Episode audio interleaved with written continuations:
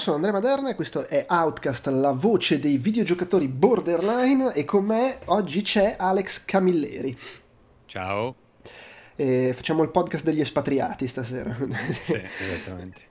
E, e, mm, siamo qui per chiacchierare di Nordic Game Conference 2022 perché insomma con la flemma che ci contraddistingue parleremo di una fiera che si è tenuta un mese fa nel momento in cui tutti parlano di un'altra roba cioè Summer Game Fest conferenza Giusto, Microsoft giustamente però non temete chi vuole sentire la voce di Outcast su appunto le cose di questi giorni a meno di imprevisti registreremo un podcast martedì prossimo in cui, in cui parlarne e, che tra l'altro, eh, se effettivamente lo registriamo martedì prossimo, è probabile che lo pubblichi prima del podcast che stiamo registrando adesso. Quindi, per chi ci ascolta in podcast, si crea un paradosso temporale che rende inutile tutto quello che ho appena detto. va bene lo stesso, insomma.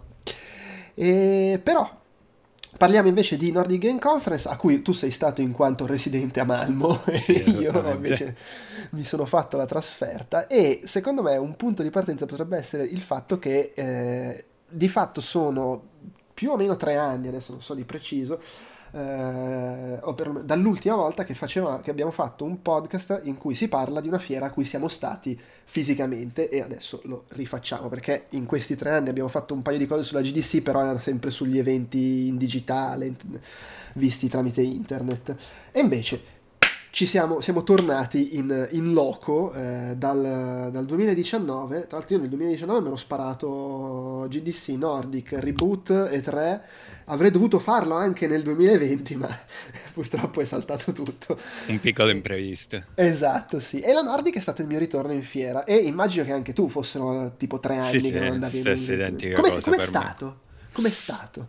Ah, è stato strano ovviamente perché, cioè, boh, ritrovarsi intorno a un sacco di persone, cioè fa, diciamo proprio fisicamente abbastanza impressione. Eh, del tipo, starò sicuramente malissimo dopo 20 minuti che sono Ma nella an- bolgia. anche senza necessariamente che sia il Covid, nel senso che Sì, sì, sì, già in genere il malessere di stare insieme ad altri, ecco. Tra l'altro, già, già di base c'è quello, Sì, in che effetti. già c'è, sì, sì. Eh, sì, oltretutto poi in Svezia, quindi nessuno con la mascherina. perché proprio- no- non, non che sia- non che cambi molto, perché sappiamo, come sappiamo bene c'è stata la GDC a marzo eh, e lì, essendo in America, c'erano sicuramente misure, dovevi mettere la mascherina a pass e comunque c'è andata gente che aveva il Covid e che sapeva di averlo, infatti poi polemiche online, eh, contagiati, eh, epicentro a San Francisco e vabbè. Eh, però sì, quello è stato abbastanza straniante. Io devo dire, avevo fatto il battesimo del fuoco perché una settimana prima ero andato a un concerto, anche quello, primo concerto dal- dall'inizio del 2020, e mi aveva fatto un po' strano essere lì in mezzo con pochissima gente con la mascherina.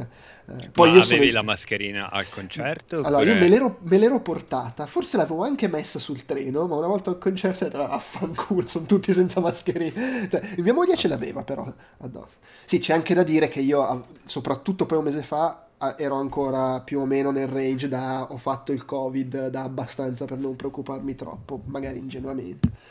Eh, tu, tu invece, essendo svedese, non hai portato mai protezione della, della No, no, vita. io diciamo qua non sono mai esistite mascherine. Eh, mi ricordo quando sono stato per la prima volta in Italia, dopo mi pare un- due anni dall'inizio, eh, mi è sembrato tipo boh, un film post-apocalittico in confronto alla, alla- alla vita svedese in cui a nessuno gli ha fatto un cazzo di niente, però vabbè. Vabbè. Eh, sì. Sì, poi in generale devo dire, al di là della mascherina, i controlli alla Nordic, tu arrivi sul bancone, ci sono tutti i pass pass e dici sì, sono Maderna, te lo danno, fine, neanche un, un documento. Sì. Un tempo ti No, ma sì, un tempo te li guardavano, quantomeno guardavano tipo l'email, che ne so, un... Sì. eh, Qua è semplicemente dire, come ti chiami? Potevo dare uno sguardo ai passi, tra l'altro messi belli esposti sul Esatto. tavolo. Come ti chiami? Sono quello. Secondo me, per- for- forse il trick era che se gli dicevi il nome di uno di quelli che erano in cima, ti chiedevano il documento e essere. vabbè, che c'ho scritto coglione. Però secondo me, voglio dire, arrivi lì e dici un Magnusson a caso, lo troverai un Lo trovi Magnusson. sicuro. Magnus Eh. Anderson, tipo, Esatto, sicuro sì, sì. Svensson, Svensson. Ma a parte che potevi andare a dire sono Dino Patti. No, ma è vero, cioè, nel senso, sembra una cavolata, ma è vero, cioè... Sono Cliff Bezinski. poi, poi non, non, c'era Cliff no, Bezinski. No, non però... c'era, però. però insomma. E niente, allora, la Nordic che gli organizzatori, tra l'altro, eh, arrivava dopo polemiche perché nei mesi precedenti, eh, insomma, negli ultimi tempi, c'era stato anche alla Nordic un caso di accuse di, di, di molestie, di harassment nei confronti di due dei membri dell'organizzazione, oltretutto eh, se nel momento in cui organizzano la fiera ci sono tipo fra volontari e mm, appaltatori, immagino ci sia una valanga di gente, però di fatto il nucleo, l'organizzazione sono sei persone, quindi se ne accusi due è tipo un terzo, non benissimo. E c'è stato Jacob Ries che è quello che faceva sempre il, il, lato diciamo la faccia dell'evento ha dato le dimissioni da quel ruolo però lui non era uno degli accusati era più un mi prendo la responsabilità per cui comunque mi dicevi che adesso io non so mai, non ho seguito questo aspetto, ma immagino che ci sia stati anche problemi del tipo gente che poi aveva il biglietto ma ha deciso sì, di boicottare, sì, sponsor un... ritirati. Eh, diciamo sostanzialmente fino a pochi giorni dopo l'inizio della conferenza erano tutte semplicemente, semplicemente voci di corridoio, quindi molti erano indecisi del tipo mm. ma che fa vado, che fa non vado, ancora non so nemmeno di che si parla. Eh, poi in realtà subito durante l'evento si, si, è un po' chiarita la situazione perché è uscita un'intervista, se non sbaglio, su una delle, eh, delle radio principali eh, svedesi in cui parlavano di queste otto persone che hanno fatto, ehm, che hanno, come si dice, accusato eh, questi episodi in passato. Eh, comunque sì, diversi sviluppatori hanno deciso di non andare per questo motivo, sì. Sì, no, nonostante questo, ribadivano gli organizzatori che continua ad essere la fiera dedicata allo sviluppo più grande d'Europa, più di maggior successo, ed addirittura dicevano che era l'edizione di maggior successo di sempre. sì, questa cosa ho fortissimi dubbi, cioè anche tu ci sei stato gli scorsi anni, cioè ti è sembrata, cioè, boh, magari allora, il, ricordo il male io. Il secondo giorno era più o meno come al solito, secondo me, come, come affluenza. Il terzo sì. giorno era un po' dimesso, ma il terzo giorno è sempre dimesso perché la gente cerca di fare tutti gli appuntamenti i primi due giorni e poi levarsi dai maroni. Il primo giorno mi aveva lasciato un'impressione un il po'. Il primo giorno era triste, però, cioè era sì, proprio sì. triste Nordic Friends. Sì, però chissà, magari semplicemente si sono concentrati tutti. Tu, tu, ipotizzavi che siccome per ogni biglietto venduto ne davano un omaggio, hanno contato il doppio biglietto. Secondo me ci può stare come cosa, cioè... Può essere, può essere. Devo dire Teorie. che in, gen- in, generale, rispetto agli anni passati, in cui ne avevo anche parlato insomma, nei nostri podcast, eh, due cose secondo me abbastanza, diciamo, a livello di come è stata organizzata e quello che conteneva, secondo me è abbastanza innegabile che fosse un po' ridotta rispetto al solito. Non è mai stata una fiera gigantesca tipo la GDC, men che meno le tre. Però eh, di base l- la parte espositiva aveva più o meno le solite dimensioni, ma non c'era la sezione che c'era sempre sponsorizzata da Unreal dove c'erano un po' di giochi indie che però usavano la Real Engine, quindi magari un po' più ambiziosi, eh, che era comunque sempre interessante provarli, e quella parte non c'era, anche se c'era Unreal come sponsor principale tutto.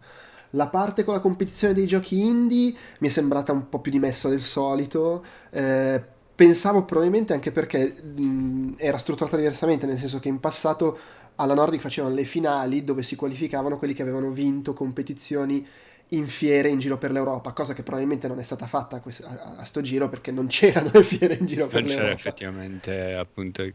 Sì, e quindi anche quello ha portato magari, magari meno giochi. E, e, poi a livello anche di speaker eh, mancava meno nomi grossi sì. eh sì cioè io sono venuto tre volte e in quelle tre volte ci sono stati eh, Hideo Kojima, Fumito Ueda e Warren Spector cioè ogni anno c'era chiaramente un nome grosso quest'anno non c'era il nome sì, grosso sì. internazionale eh, però vabbè insomma eh, ci, ci sta, sta cioè, anche... nel senso appunto cioè, soprattutto il settore questa parte dell'industria cioè, ha sofferto tantissimo la eh, il Covid, il, le regolamentazioni eh, per i limiti ehm, certo. di accesso alle conferenze, quindi cioè, ci sta che hanno dovuto eh, un attimo ridimensionare. Ecco.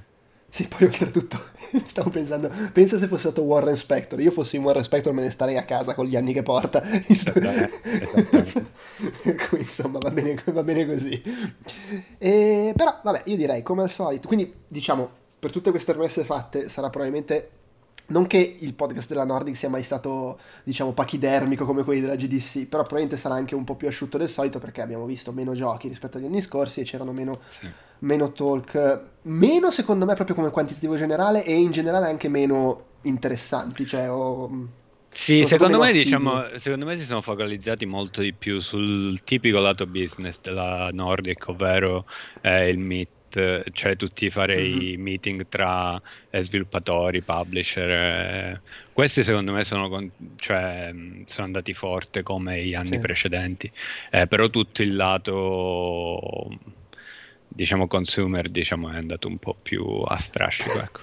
Sì, ecco perché poi nelle fiere dedicate allo sviluppo c'è sempre questo fatto che c'è tutta la parte di, di, incontri, di networking che è fondamentale. Non che non ci sia quella parte alle tre, però ovviamente è, è, è sommersa dal, dal resto, dalla comunicazione, dal marketing, dallo showcase.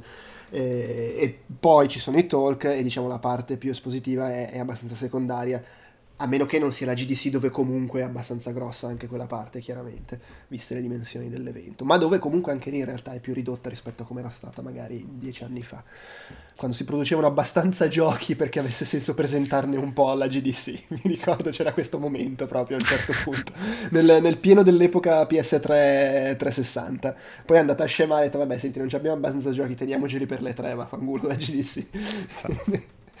E, però vabbè, andiamo a raccontare i talk a cui siamo stati e le cose insomma che sembravano un po' più interessanti e vabbè poi in coda ci sono proprio tre giochi in croce che abbiamo provato, due chiacchiere anche su quello. E partiamo, a questo qui siamo stati entrambi, si chiamava Umanizzare i giochi di strategia e c'era Soren Johnson che ha curriculum, vedo Civilization 4, poi vedo che nella descrizione viene messo come developer legend, quindi suppongo non abbia fatto solo Civilization 4. Probabilmente no. Oppure è una leggenda perché ha fatto Civilization 4. Beh, insomma, massimo rispetto per Civilization 4, però eh, no, vedo che... Eh beh, Civilization 3. Civilization 4, Spo- Spore eh Dragon Age Legends poi è andato un po' a scemare sulla roba mobile, diciamo. Però vabbè, insomma, che devi fare. E, ehm, e, con lui c'era invece Maxence Volot, francese, che è invece eh, ha, ha, curriculum eh, Crusader Kings 3, che insomma eh, Paradox, e lavora in Paradox Interactive.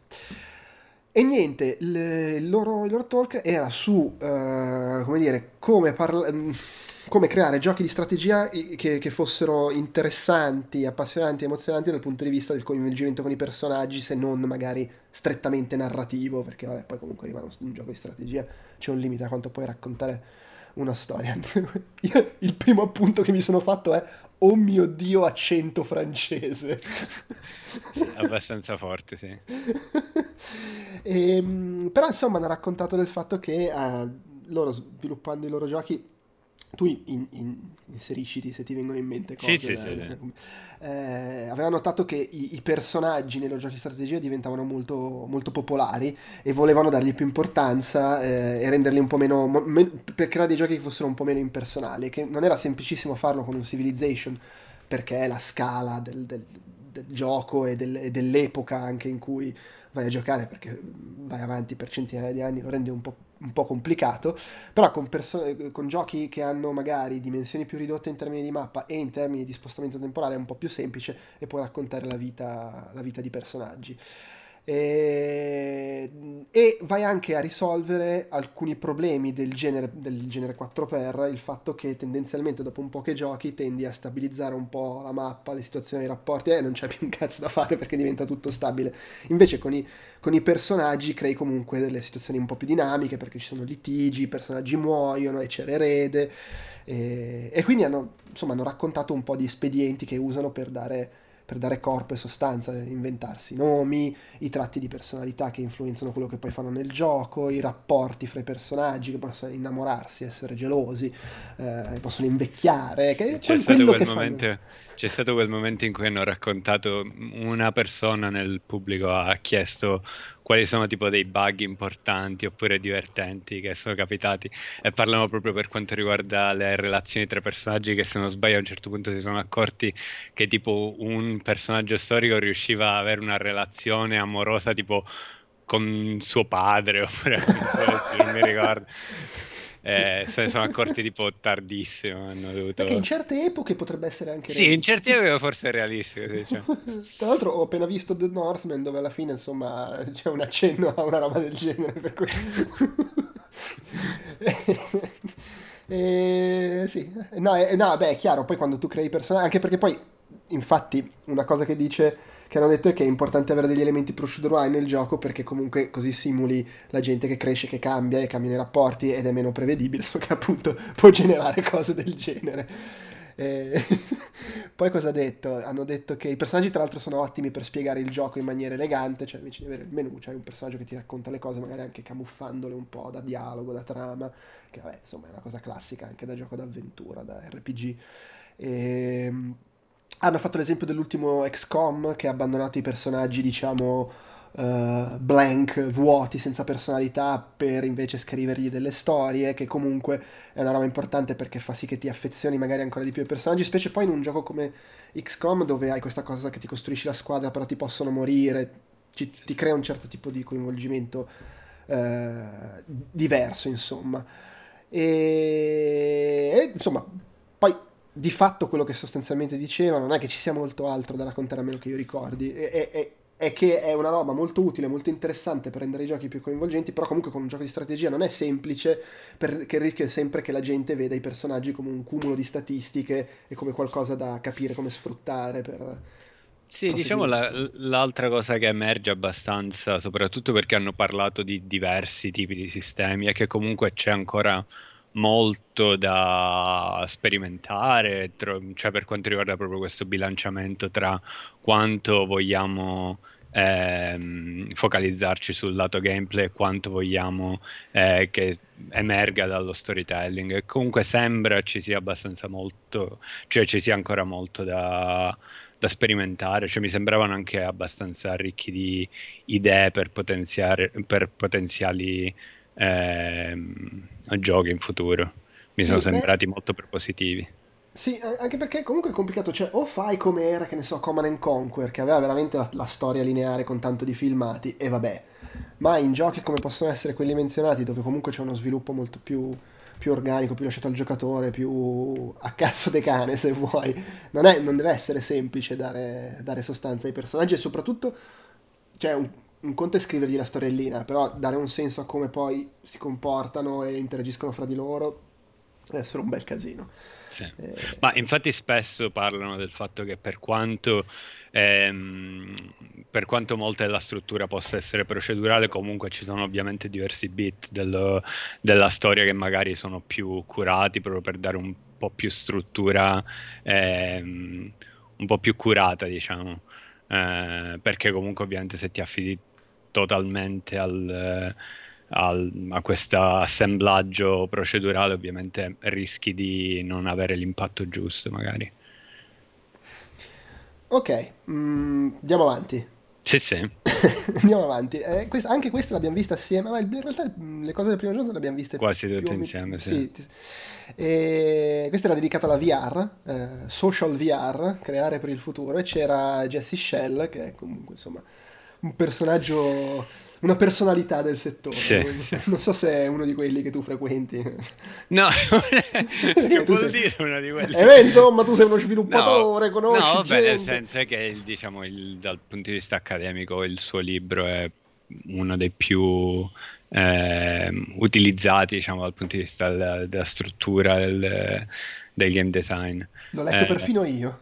Eh, e ne ho perfino scritto su Outcast, pensa eh, eh, sì, no, questa qua non so se volevi esordire tu con i tuoi commenti, ma sono rimasto abbastanza eh, deluso per certi versi. Allora, non mi ricordo co- come hai detto che si chiamava, era sulle... Mh, mm, eh, social VR esatto. Designing for the Future. Sì, sostanzialmente io mi aspettavo qualcosa magari più in dettaglio su come, ehm, come utilizzare magari il, come fare uso della realtà virtuale per magari eh, tirar fuori delle dinamiche sociali particolari. In realtà io l'ho percepita molto come un genericissimo pitch eh, per la tipo oh VR is cool make VR games eh, boh, mi è sembrato proprio così non so se sono io un po' stronzo però mi è...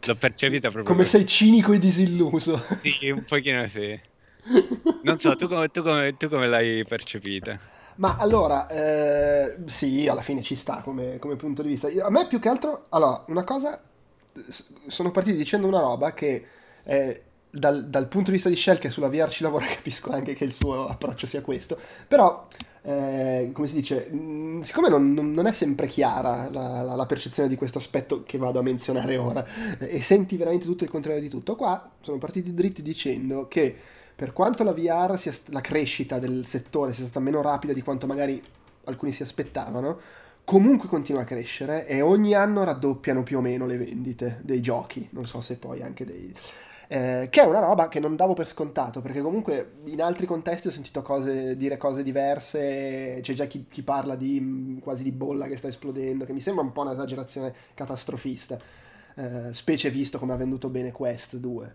Uh, però insomma mi ha fatto piacere sentir dire questa cosa comunque da uno che nella VR ci lavora che ha fatto diversi giochi e che vabbè immagino avrebbe smesso se non vendessero eh, sì sì no in realtà diciamo c'è anche il fatto che... ti abbiamo perso. Ancora. Eccoti. O se mi senti ancora. Sì, sì, ti sento. Mi ti senti? Sento. Aspetta che io non vedo nulla, un secondo solo. Eh.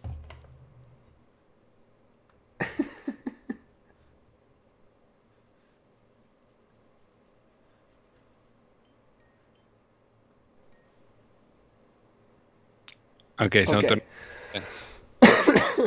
Eh, che stavi dicendo? Ah sì, che comunque rimane, cioè per quanto non sia cresciuto magari secondo le aspettative iniziali, comunque è un ecosistema abbastanza forte nel senso che comunque hai diversi milioni di utenti che comunque ormai sono talmente abituati eh, all'hardware che comunque lo utilizzano, quindi se tu fai qualcosa di buono eh, non dico che sono vendite assicurate, ma comunque hai, una, hai, molta meno competizione per certi versi nello spazio VR di, rispetto al generico mercato. Ecco. Eh, quindi da questo punto di vista sì, è abbastanza eh, interessante.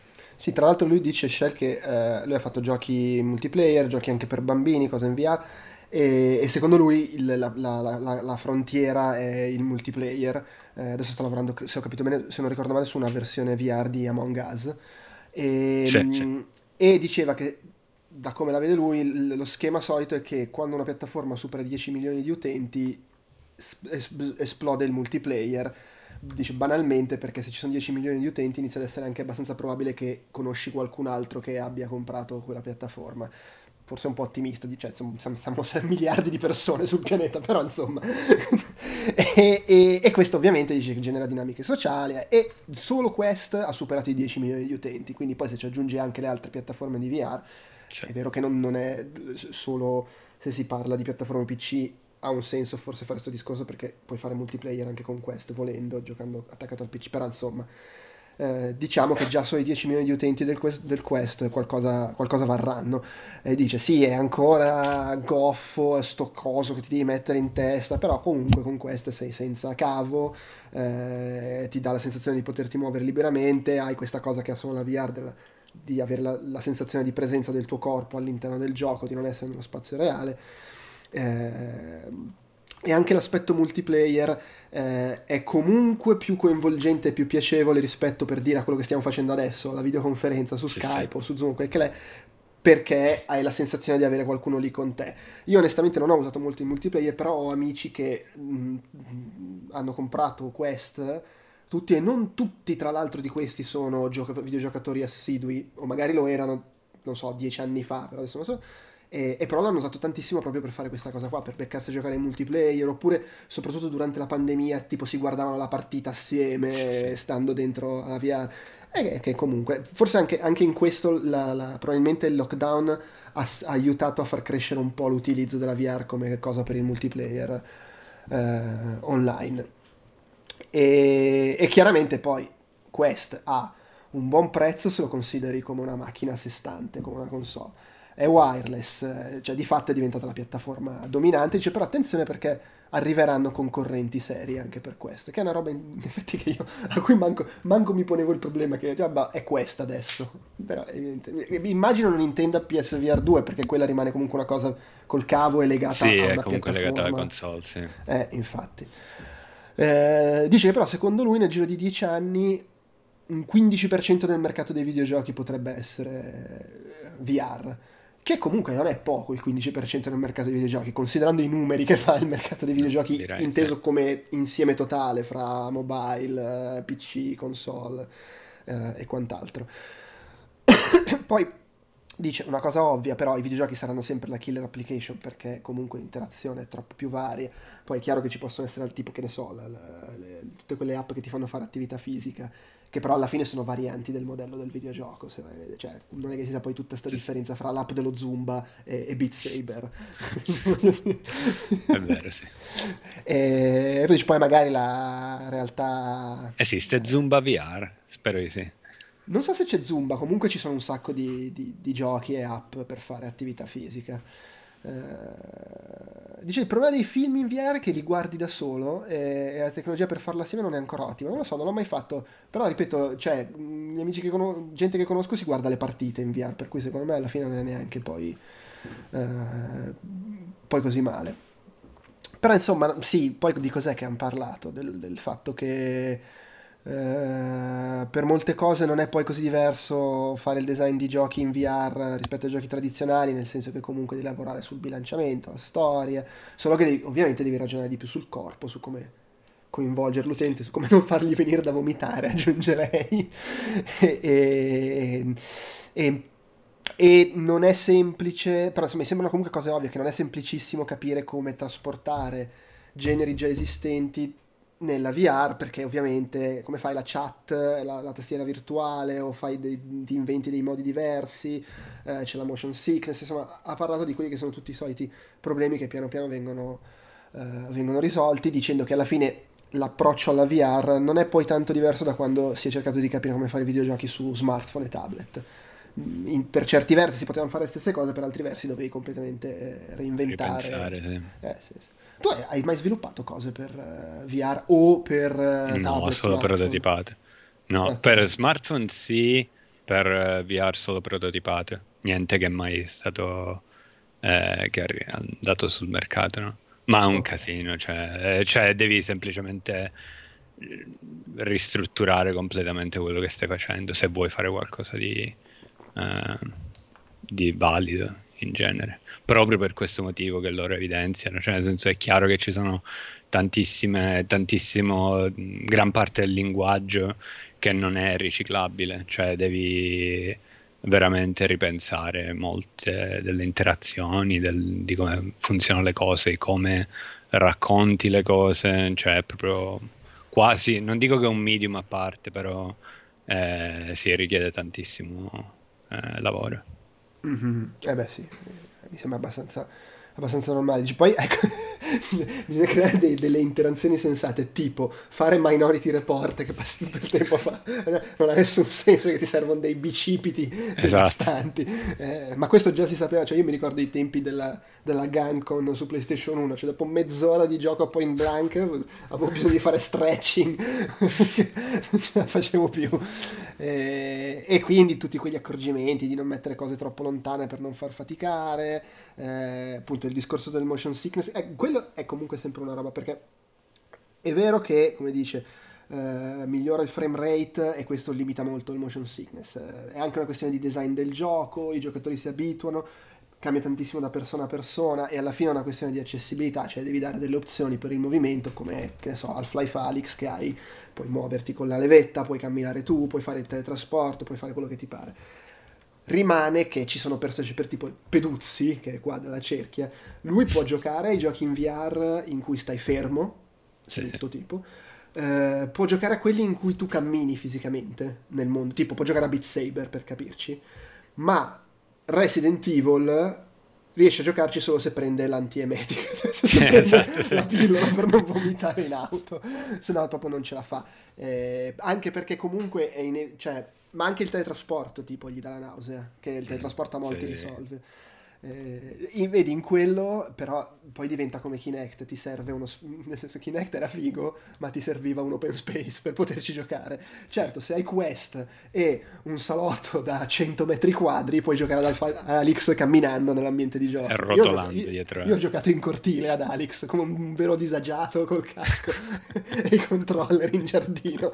Però insomma non è la situazione. E comunque la verità è che anche giocando in cortile c'erano dei momenti in cui dovevo usare il teletrasporto muovere la levetta. Io ho la fortuna che non ho minimamente motion sickness, cioè io proprio posso anche mettermi a giocare come se stessi giocando a Doom, con, eh, muovendomi con la levetta e stando fermo. Mi dà fastidio perché comunque c'è quella cosa di disconnessione fra il Sì, mio sì. fisico, però non mi viene la nausea. Eh, insomma, fa, fa- tanto quello. No, io ancora, cioè nel senso in realtà io non ho usato, ho un Oculus, boh, non mi ricordo, tipo il secondo modello, boh. Eh, Rift, Eh, Rift 2, sì. Eh, un dev kit che ho usato tipo, per diverso tempo, ma continuo, cioè in realtà poi non l'ho più usato proprio perché boh, mi dava troppa nausea. Cioè in realtà non ho trovato robe che ehm, mi facessero venire voglia di attaccare cavi eh, e tirare cavi in mezzo alla stanza, ecco. Ehm, però sì, no, rimane, rimane sempre molto molto in- intrigante, Sì. specie per il fatto che comunque ormai ci sono tantissimi giochi interessantissimi VR. No, e poi in quello Quest fa veramente la differenza. Cioè, Sì, esatto. allora, c'è comunque una base di scomodità perché devi prendere sto coso, mettertelo in testa. Cioè, non è come accendo la PlayStation e ho il pad in mano. Però comunque devi veramente solo accenderlo e mettertelo in testa con questa. A quel punto si ricorda la stanza, pigli i giochi, non ci sono cavi. Se vuoi giocare a una roba che è sul PC devi solo accendere il PC perché tanto fai un wifi. Eh, da quel punto di vista è comunque un grosso passo avanti. Poi certo, non siamo ancora alla situazione che eh, auspicava. Tra, tra l'altro, mi sa proprio la Nordic era coso. Oddio, non mi sfugge il nome, il capo di Epic. Eh, addio, dai!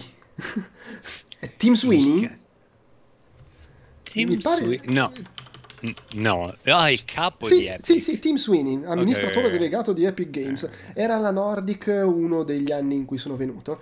Tra l'altro, vedi, cioè, non era neanche l'ospite più famoso. Esatto, era proprio quello scarto. Eh, infatti, aveva fatto boh, il keynote, la Madonna, parlava di VR e diceva proprio questa cosa che secondo lui, magari non in 10, ma in 20 anni, il form factor sarebbe diventato questo, cioè un paio Sì. di occhiali. È chiaro che quando la VR ti devi mettere un, pia- un paio di occhiali, vabbè, è un attimino più accessibile, più comoda e meno sbattimento, però insomma siamo ancora un po' lontani da quello, direi. Eh, il metaverso, Andrea, cioè è Eh, chiaro il che ora, ora si arriva subito agli occhiali. Sì, sì, è certo. Va bene, proseguiamo. C'era un, eh, una partecipazione, così un'intervista sul palco a David Bateson. eh, David Beckham. che- Esatto, beh, quasi, perché è un attore britannico che, che è il doppiatore storico di, eh, la- dell'Agente 47 di, di Hitman, eh, che l'ha interpretato, credo, in tutti gli episodi. Sì, sì, in tutti a quanto sì. pare, sì. Sì, sì. Ehm, eh, vedo che ha anche una carriera cinematografica, ma tra l'altro è fantastico perché lui è inglese, ma vive in Danimarca e infatti la sua filmografia è fatta quasi solo di roba danese. Ottimo. Suppongo parli anche danese, oppure fa Eh, sempre lo spero lo, lo straniero. Eh, può essere, voglio dire, se Può ci sono essere, attori cinesi che fanno 100.000 film in America facendo sempre la parte dell'immigrato, magari fa, sempre Eh la parte dell'immigrato, può essere. Fa l'immigrato inglese post-Brexit in Danimarca. Infatti, Eh, peraltro lui dice che ha iniziato proprio così, cioè era in Danimarca che stava facendo il doppiaggio per un'altra roba e gli hanno proposto di guardare un video di- del primo Hitman, eh, gli era piaciuto un sacco, questa atmosfera un po' noir a Blade Runner, ha detto ma sì, faccio, lo doppio io 22 anni dopo, Esatto. sta ancora facendo. Eh, Però mi è però sembrato felice lui di questa cosa, di essere Sì, da sì. 22 anni. Ci credeva Ah, molto. l'hai notato che aveva pure il tatuaggio finto dietro la nuca? Sì, sì. Ah, finto però. Eh, grazie a ca- sì, sì. Lo spero per lui, cioè nel senso io ho immaginato, cioè secondo no. me è finto, lo spero per lui. Non avevo, che ne sai, magari si è fatto, magari ci è talmente affezionato che ah, si è fatto il tatuaggio vero, del resto pelato è pelato anche lui, per cui... Sì. il codice a barre, ma insomma c'è gente che si è fatta tatuaggi peggiori per motivi peggiori. Assolutamente. su questo. eh, e poi non è tipo, non è neanche la situazione, eh, ti fai il tatuaggio della, della, della, tua compagna, eh, ma se poi vi lasciate, vabbè, non è che si lascia, magari smette di fare il, l'attore. Eh, però sì, insomma. E niente, vabbè, hanno chiacchierato un po' di, di, lui e la persona che lo intervistava, che era, vediamo se lo so, non lo so, quindi rimaniamo così. Misteriosa persona. un, un giornalista danese, suppongo. In realtà in questo momento non mi ricordo nemmeno o forse sai chi era? Quel Thor Mirzval, Mirdval, che è uno che lavora... Thor che fa musiche per i videogiochi, ed è ovviamente nordico, come si intuisce dal nome, eh, forse l'ha intervistato lui, vabbè, ad ogni modo. Eh, e hanno parlato insomma di come dal suo punto di vista di attore lavorare per fare in modo che al giocatore importi del gioco, che ci sia coinvolgimento emotivo, che era un tema che ricorreva abbastanza nei talk della, della prima giornata. E, e dice che non era scontato perché comunque doveva doppiare un personaggio creato in laboratorio che non aveva una storia personale, non aveva emozioni e passava il tempo ad ammazzare la gente, insomma. E, senza contare dice che eh, no, di, la, dice la cosa interessante del lavoro che fa lui è che nei videogiochi eh, c'è molta gente che è interessata alla storia, guarda le cutscene, si affeziona al personaggio, quindi comunque crei quella connessione, però c'è altra tanta gente che fa salta, salta, a me frega niente, non la voglio vedere sta roba. E quindi comunque è, è, forse la massima espressione del concetto crei cose per il gioco che una parte dell'utenza non, non si cagherà mai. Ma soprattutto quando nel caso di Hitman, cioè i primi Hitman erano letteralmente nessuno storytelling, però cutscene in mezzo alle missioni, quindi cioè, nel senso era proprio, cioè, se tu saltavi non gli fatto niente a nessuno. Sì, eh... sì effettivamente. Beh, poi io non me li ricordo onestamente, non so neanche se ci ho giocato, perché può essere che il primo Hitman a cui ho giocato sia quello nuovo, Hitman, eh, ok, il, Hitman, il, Hitman, il, sì. il soft reboot. Hitman recente. 2016. Esatto, chiamiamolo così. Eh, cosa ha raccontato? Ha raccontato che per dare la voce al personaggio usa il retro della gola, che deve essere una, una tecnica. È chiaro, non la eh, conosci la tecnica del retro della gola. Io si metteva anche la mano davanti alla bocca. Sì. No, questa cosa l'ha spiegata che era figa, cioè nel senso lui registrava con la mano davanti eh, alla bocca proprio per dare questa, questa sensazione come se fosse dietro una tenda, cioè pronto mm-hmm. tipo a colpire, eh, misterioso. Eh, a quanto pare l'ha usata proprio come tecnica per dare questa, questo tono un po' più misterioso. Beh sì, alla fine trovo, immagino che sia abbastanza normale trovare questi espedienti, soprattutto poi quando devi fare solo il doppiaggio e, e non hai nessun tipo di, di, di interpretazione fisica, cioè l'unica cosa che puoi fare è la voce. Eh, specie poi, voglio dire, adesso magari è un po' diverso, però ai tempi dei primi episodi che era comunque abbastanza semplice a livello visivo, non, non c'era la, il livello di dettaglio che hanno adesso i personaggi che possono recitare in maniera un attimino più anche emotivamente convincente. E poi diceva, vabbè, poi detto, cercava di dare questo senso di passato dimenticato, di sogno, l'umorismo molto asciutto del personaggio, che è vero comunque, ce l'ha quello.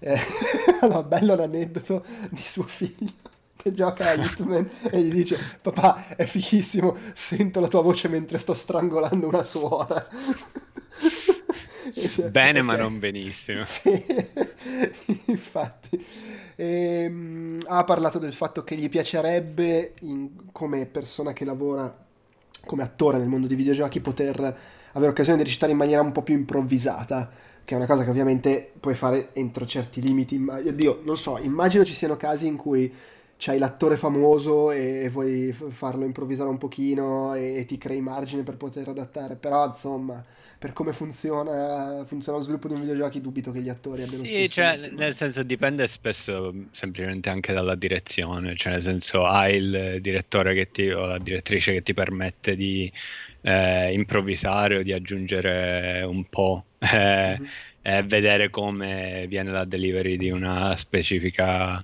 eh, frase, ma in, ci, c'è anche ovviamente la situazione in cui tu hai delle tempistiche, non hai tempo di cazzeggiare, fai quello che c'è scritto e fine. Sì, sì, sì. Poi, poi c'è tutto l'aspetto che io vi- ho, ho vissuto quando facevo il project manager in agenzia di traduzione e vivo adesso che traduco di... Ah, eh, ci, ha, appena scritto lo sviluppatore e hanno mm, deciso di cestinare quei 25.000, cara- 25.000 parole che avete tradotto. C'è tutta una nuova sezione del gioco. Devono ridoppiare tutto. Ma voi siete scemi. ok, poi uno si chiede perché i giochi costano tanti soldi. Ehm, però sì, vabbè, insomma, eh, non, non è che... ah, ah, ah, no, ecco, una cosa che ha raccontato è che nel secondo episodio un grosso cambiamento fra Hitman e Hitman 2 eh, è che improvvisamente il personaggio parlava tantissimo ed era una roba che lui non aveva apprezzato molto perché gli sembrava che rompesse un po' quella che era la, la caratterizzazione del personaggio. Eh, e dice che, anche che trova sempre buffo la parte di doppiaggio, quella più legata ai momenti contestuali, cioè durante il gioco i dialoghi buttati lì, passa uno e gli rispondi, che sono sempre delle, cioè, mm, sono sempre delle robe un po', anche, lo dico anche a tradurle, eh, traduci queste dozzine di righe, di frasi così a cazzo che non sai chi sta parlando, sì. dove sta parlando, ma perché, ripetute, fammi dieci variazioni di ciao, come dieci variazioni di ciao, eh, sono quelle cose, però del resto com'è che è? Eh, il bark, i bark, no, quelli sono, i bark sono quelli in battaglia, tipo tutti i vari no. grenade sì, non necessariamente cioè, ah. dipende cioè nel okay. senso bark chiamiamo anche semplici linee di testo cioè penso poi in realtà ogni studio abbia il suo cazzo di nome eh, per riferirsi a, a, al doppiaggio in diversi modi No, cioè, però bark è un termine abbastanza diffuso, diciamo, a tutto campo. Sì, sì, sì. Va bene. Eh, e, poi no, l'ultima cosa no, che lui aveva mm, detto... Ah no, che in realtà comunque questo, questa cosa che lui ha detto sì, non era all'inizio era contrario a questa cosa, lui comunque apertamente ha detto ehm, di essersi un po' ricreduto perché soprattutto con Litman, con diciamo il, gli, gli, ultimi tre capitoli, eh, era, si era ritornati più al sandbox e a dare questa impressione che comunque sia il giocatore a, riversi- a, ehm, a, prendere il ruolo di, che ne so, se, se prendi la mime- la, il costume del cameriere, eh, il, il, videogiocatore eh, è lì che vuole sentirsi nel ruolo del finto cameriere che mette il veleno e fa tipo quattro eh, discussioni random con con gli altri personaggi. Eh, quindi alla fine lui mi è sembrato abbastanza um, ricreduto in quel senso. Detto, lui, io istintivamente eh, ero contrario a questa cosa, ma alla fine ha, ha dato un po' di eh, complessità, diciamo, Beh, anche divertimento. Ma, ma, poi ha anche senso perché in realtà se vai a vedere nelle cutscene non parla per, quasi per niente in effetti sì, lui, sì. cioè quando deve essere se stesso parla pochissimo, parla quando sta lavorando, tra virgolette, e gli serve per fare il suo lavoro, sicuramente ha senso come cosa. Tra l'altro io non ho giocato al secondo e al terzo, ma per me il primo di, di, di Steam Hitman è clamoroso. Cioè, sì, sì, no, clamor- clamorosissimo. Io devo, so, mi manca solo il terzo, che è uscito se non sbaglio quando, un anno fa, due anni fa. È una roba del genere, sì. sì, sì. È, è, quello con cui sono passati a Warner, o già dal secondo erano passati a Warner. Se non sbaglio perché, dal secondo, dal secondo. Perché se ne sono andati da sì, dopo Square il Enix tenendosi primo... l'IP però. Esatto, esatto, esatto. Hanno ricomprato l'IP dal, da Square Enix sostanzialmente. Mm-hmm. E, e gliel'ha pubblicata Warner poi, sì sì, mi sì. ricordo, mi ricordo. Mi ricordo anche, qui posso fare una confessione, c'è stato un momento, era nel, credo nel secondo, che c'erano i DLC, quelli una botta e via, cioè che se fallivi era perso, e uno dei DLC era Sean Bain, l'attore, quello che muore sempre, qualsiasi cosa faccia. e dovevo andare a intervistarlo qua a Parigi, solo che nell'email che mi avevano mandato, cioè quando mi hanno detto devi andare lì è questo giorno, e poi nell'email c'era scritto il giorno dopo, e non me ne ero accorto. E quindi sono andato il giorno, il giorno, cioè il contrario, sono andato il giorno dopo, è saltata l'intervista. Beh, sarebbe stato molto meglio il giorno prima. Cioè... Eh sì, sarebbe stato meglio il giorno prima, però è che, che dobbiamo fare. Malissimo, malissimo. Oltretutto, tipo, cioè, proprio, non, quel giorno non avevo neanche guardato mai il telefono per qualche motivo e il giorno dopo ho trovato la telefonata. E beh, non, non, Vabbè. poi io non devo fare niente, quindi... Vabbè.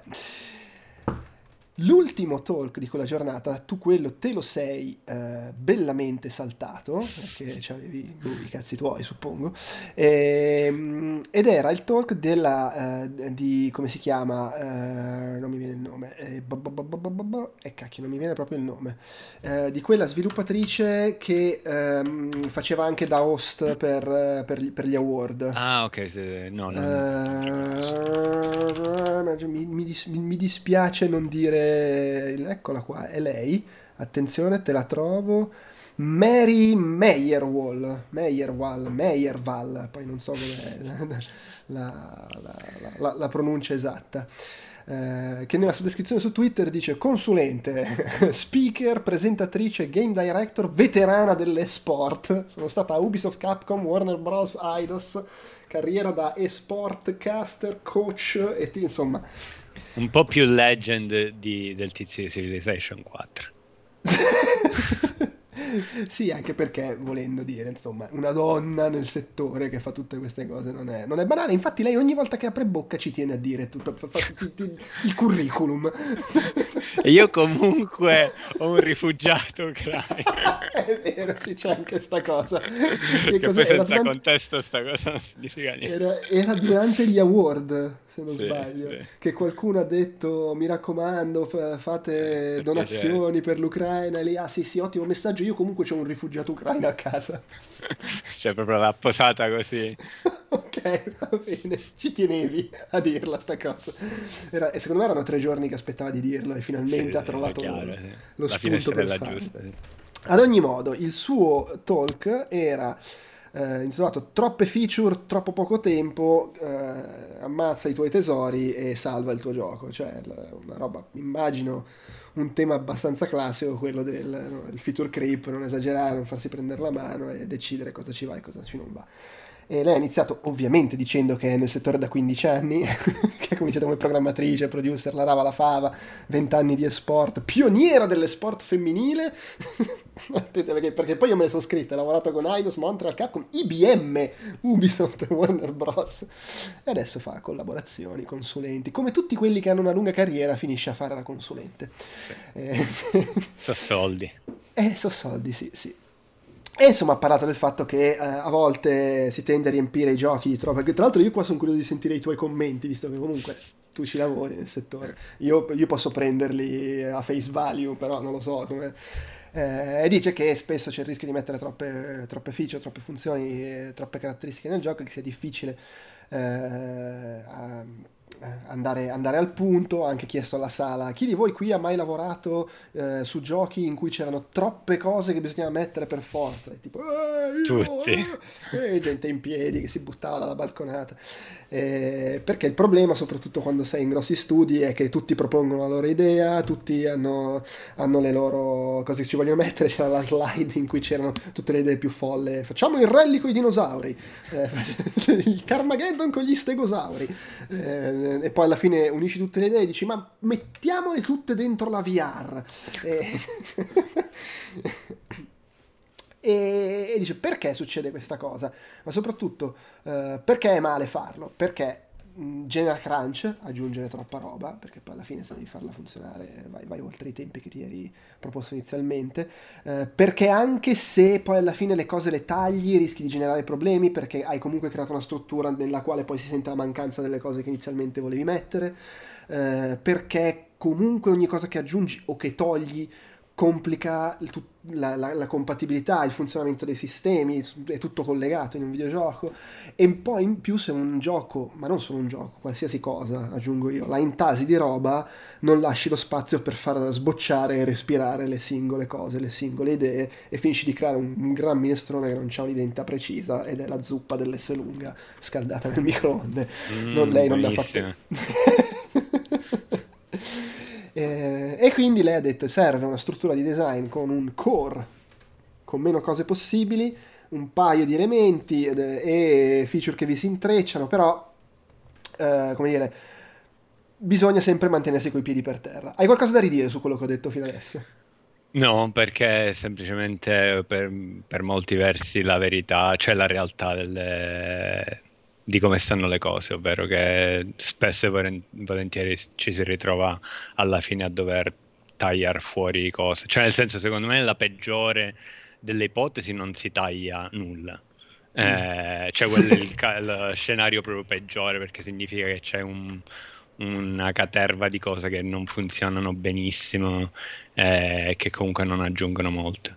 Eh, un esempio in realtà di, cioè non che Naughty Dog sia eh, un esempio, ehm, come si dice, ehm, di buon management, visto che anche loro hanno eh, fatto moltissimo crunch, ma ricordo, non mi ricordo se è stato in un talk dove, ehm, in quale conferenza, ma parlavano del fatto che se tu hai giocato Uncharted 4. No, al 4 non ho Ok, Uncharted 4 sostanzialmente ha un sacco di ha molto più platforming che shooting, che per mm. me ci stava benissimo come cosa. Eh, in realtà poi ovviamente è venuta fuori la cosa che eh, si pensava, ovvero che in realtà Uncharted 4 per un sacco di tempo aveva tipo proprio delle meccaniche tipo Shadow of the Colossus in cui tipo avevi grip, eh, dovevi ehm, eh, arrampicarti, gestire stamina e cose varie, a un certo punto si sono resi conto che era un sistema che non aggiungeva eh, a quella che era l'esperienza che loro volevano creare e l'hanno tagliato proprio di, di botto così. E in realtà questo ha finito per creare per molti giocatori questa sensazione di sbilanciamento che dice eh sì ma c'è un sacco di eh, climbing abbastanza noioso perché un, era in realtà fatto per avere un sistema che poi è stato tagliato fuori però meglio tagliarlo fuori che avere un risultato ancora più casinoso, ecco. Mi piace casinoso come parola. Sì? no? boh, non so, non esiste forse. Eh, può essere, non saprei. Incasinato, sì. Casinoso, eh, più bello, casinoso. No, no, ma è bello, è, è come dire, non lo so, è, è, è dolce. è dolce. no, non trovi che sia dolce. no, no.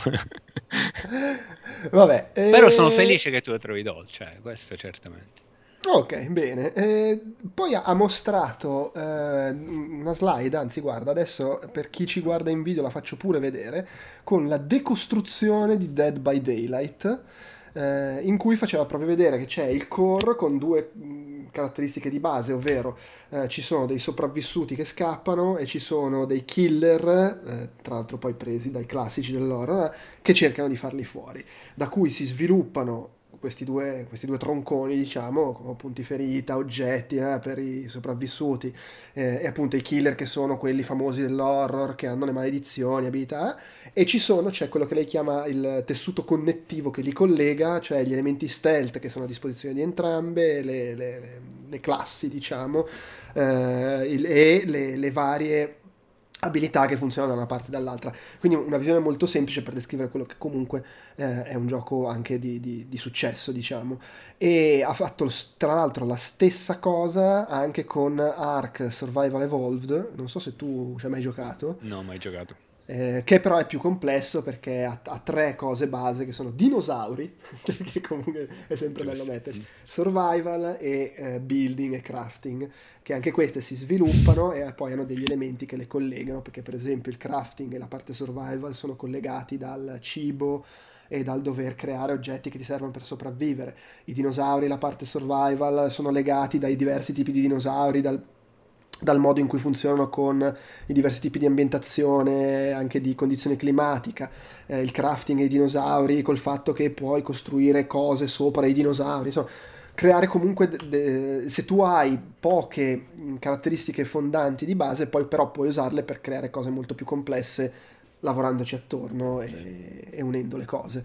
Eh, a volte devo dire che quando ascolto questi talk mi sembra che dicano cose molto logiche, sensate, però anche quasi un po' scioccanti il fatto che ci sia bisogno di dirle a gente che sviluppa per lavoro. Sì, vabbè sì, allora, in realtà è anche il fatto che comunque i videogiochi sono così complessi che cioè, spesso magari hai tante di quelle idee che sono in potenza interessanti, ma se non vai a interfacciarti con la realtà di quelli che molti considerano magari pilastri, eh, chiave di una produzione, eh, se non vai a, se non ti assicuri che magari le idee eh, si allineano abbastanza bene con questi pilastri, finisce appunto per arrivare in queste situazioni in cui hai un, un miliardo di cose, però non tutte magari eh, contribuiscono in modo importante eh, a, verso la realizzazione di quella che poi è l'identità diciamo del gioco su cui sto lavorando. Quindi sì è, secondo me è vero quello che dici, ovvero che sì, è abbastanza banale come cosa, eh, ma talmente sono le persone, le idee eh, che girano durante la produzione che c'è abbastanza bisogno di... Sì, sì, sì. No, beh, poi a volte le cose banali sono quelle che dai per scontate e che, ti, e che ti dimentichi, senza contare che poi in realtà secondo me spesso da questi talk mm, tu sei ogni persona, eh, cioè per, per, nessuno dei presenti nel pubblico è utile barra interessante l'intero talk, ma probabilmente tutti si portano via uno o due pensieri e non sono gli stessi per tutti, perché ognuno sì. ci trova una cosa in cui si ritrova o che a cui non pensava, eccetera. E, ehm, e insomma, comunque, tutta una serie di punti, dice anche lei, riassumibili in fare cose semplici, mantenere idee concrete, non eh, saturare di idee, lasciare spazio perché il gioco cresca in maniera organica, meglio ampliare che dover ridurre costantemente.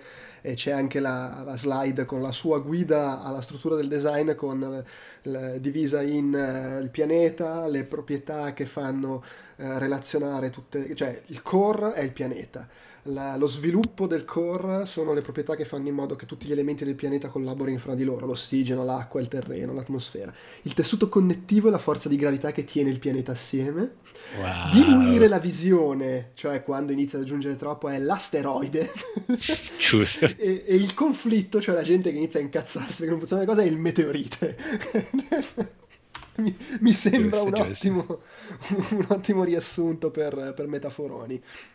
E, ehm, per cui insomma i, i, giochi migliori non sono fatti da più feature ma da quelli che sono esperienze coesive, sensate e, e niente, bene, bene così. E poi ovviamente anch'io siccome ha aperto facendo il curriculum, chiuso dicendo facciamo la game jam eh, online, il tema è la prossimità, 24 ore, abbiamo i vincitori, i premi, figata, venite, e ricchi premi e cotillon. Ma questo è stato durante la Nordic che aveva fatto una game jam? Eh, non, non, non, Oppure... Non... Ah, ok, ok. Mi sono, mi sono, perso questo pezzo, ma lasciamo così. Tanto, Vabbè, tanto sì, sta, su twi- sta, su Twitter, la trovate. Eh, un saluto a Infrid, il nostro fedelissimo che è apparso in chat che dice che aspettava questo episodio perché gli piacciono i riassunti delle conferenze e vedere come sono fatti i videogiochi. Eh, mi fa piacere. Giusto. Sì, poi vabbè, noi facciamo comunque robe anche abbastanza di basso livello, principalmente perché mi è capitato di andare a conferenze, cioè a talk e dire ok non ci sto capendo un cazzo qua, mi metto a sfogliare Twitter perché sta a parlare di programmazione, no, no raga non ce la posso fare. non ce la, con tutta la buona volontà. Eh sì, cioè a un certo punto. Eh, però no, sì, è sempre, è sempre interessante credo. Eh, il secondo giorno c'è stato un, un, panel che è un appuntamento sempre fisso della, della, Nordic, però credo sia, non lo so, forse c'era andato in passato, ma non, non ricordo se mi era capitato di andarci, che era eh, praticamente una specie, tra virgolette, di, di, di sfida, nel senso che eh, è dedicato alla musica, partecipano quattro diversi compositori, era moderato da Thor Myrdal, quello che dicevamo prima. Grandissimo e, Thor e in pratica tutti e quattro avevano a disposizione un trailer di un gioco, tra l'altro un trailer orrendo mi permetto di dire, e senza, senza, o meglio forse sì c'erano solo gli effetti sonori e dovevano provare a musicarlo. Ora chiaramente è un po' difficile raccontare sta roba perché il punto era eh, sentire come l'avevano musicato e, e poi come commentavano la cosa. Eh, però devo dire è stata comunque una conversazione interessante anche perché proprio approcci diversi. C'era il tipo che ha fatto. Era, il trailer era, c'erano due, due, tizi che combattevano a colpi di spada e qualche elemento platform. Quella. E il primo ha fatto tipo una musica stile Final Fantasy VII, super epica, action smodato. e ha fatto proprio. Eh. Sì, sì, sì. Poi diceva che lui ha scelto proprio l'approccio eh, cinematogra- da trailer cinematografico, quindi andando lì e cercando i punti di sincronizzazione sui tagli di montaggio, una roba super, eh, super mirata.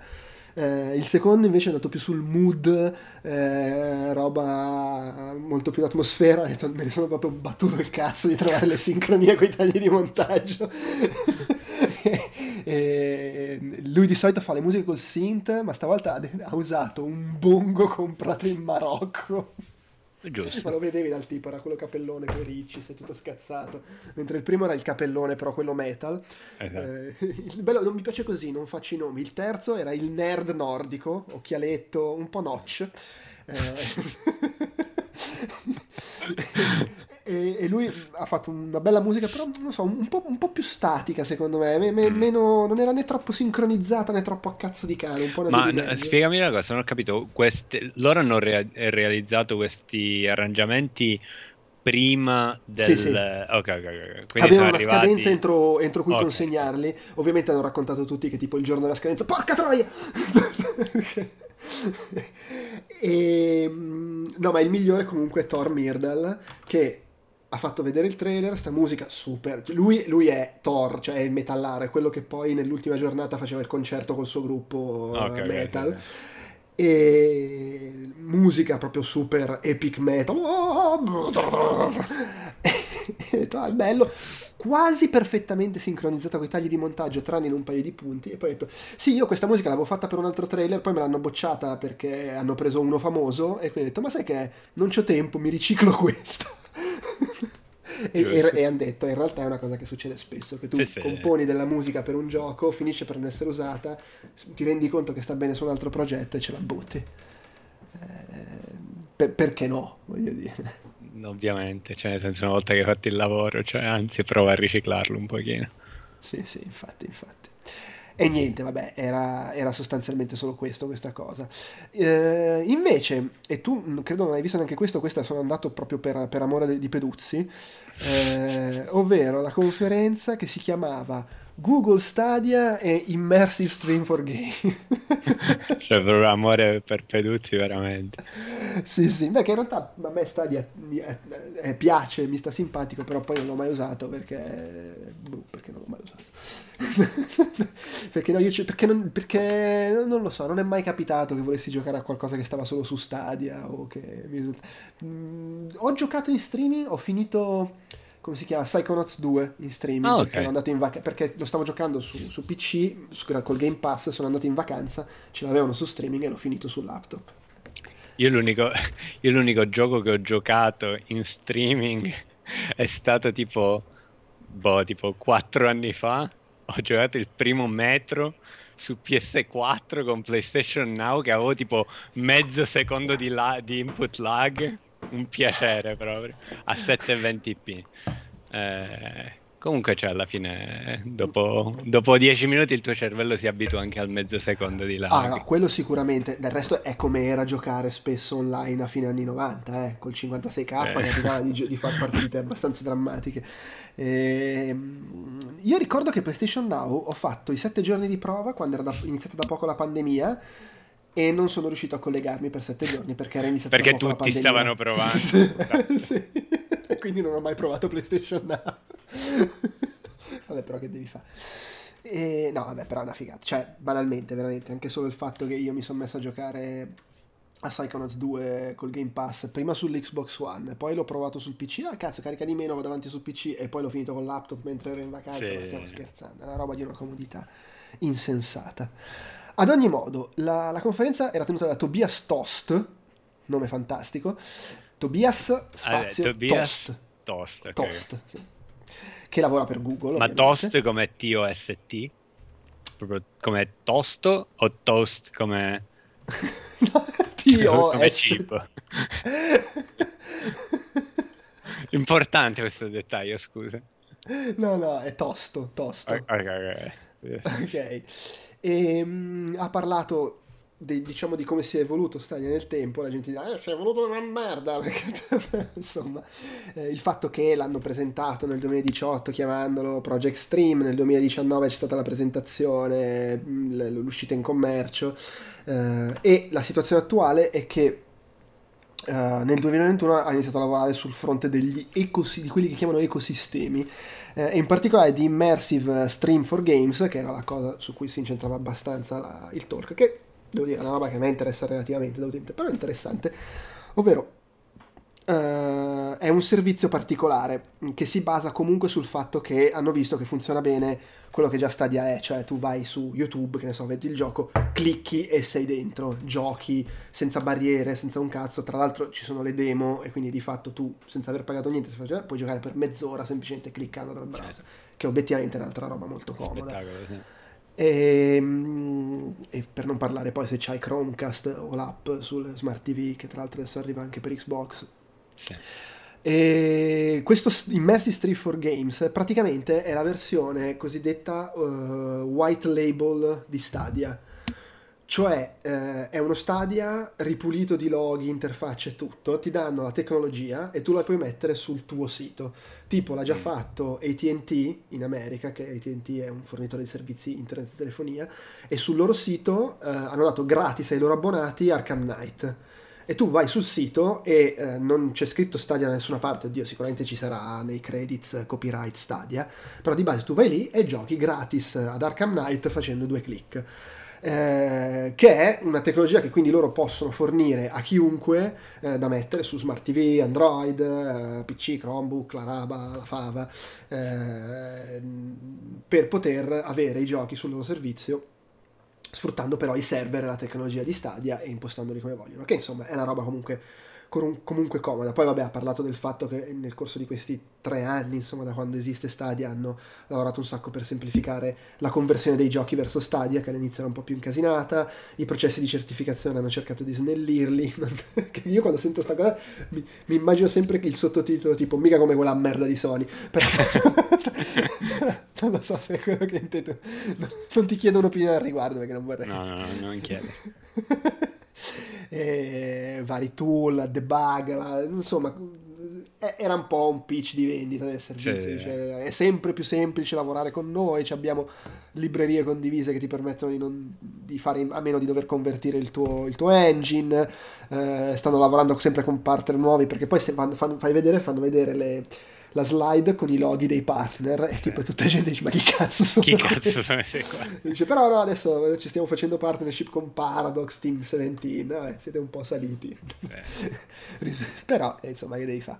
Eh, però sì alla fine da tutto qui io ci sono andato pensando siccome non sapevo cos'era l'immersive stream del titolo, pensavo, vabbè, magari è, è un aggettivo per definire cos'è Stadia e parleranno un po' di dove sta andando il servizio, invece era questa roba specifica.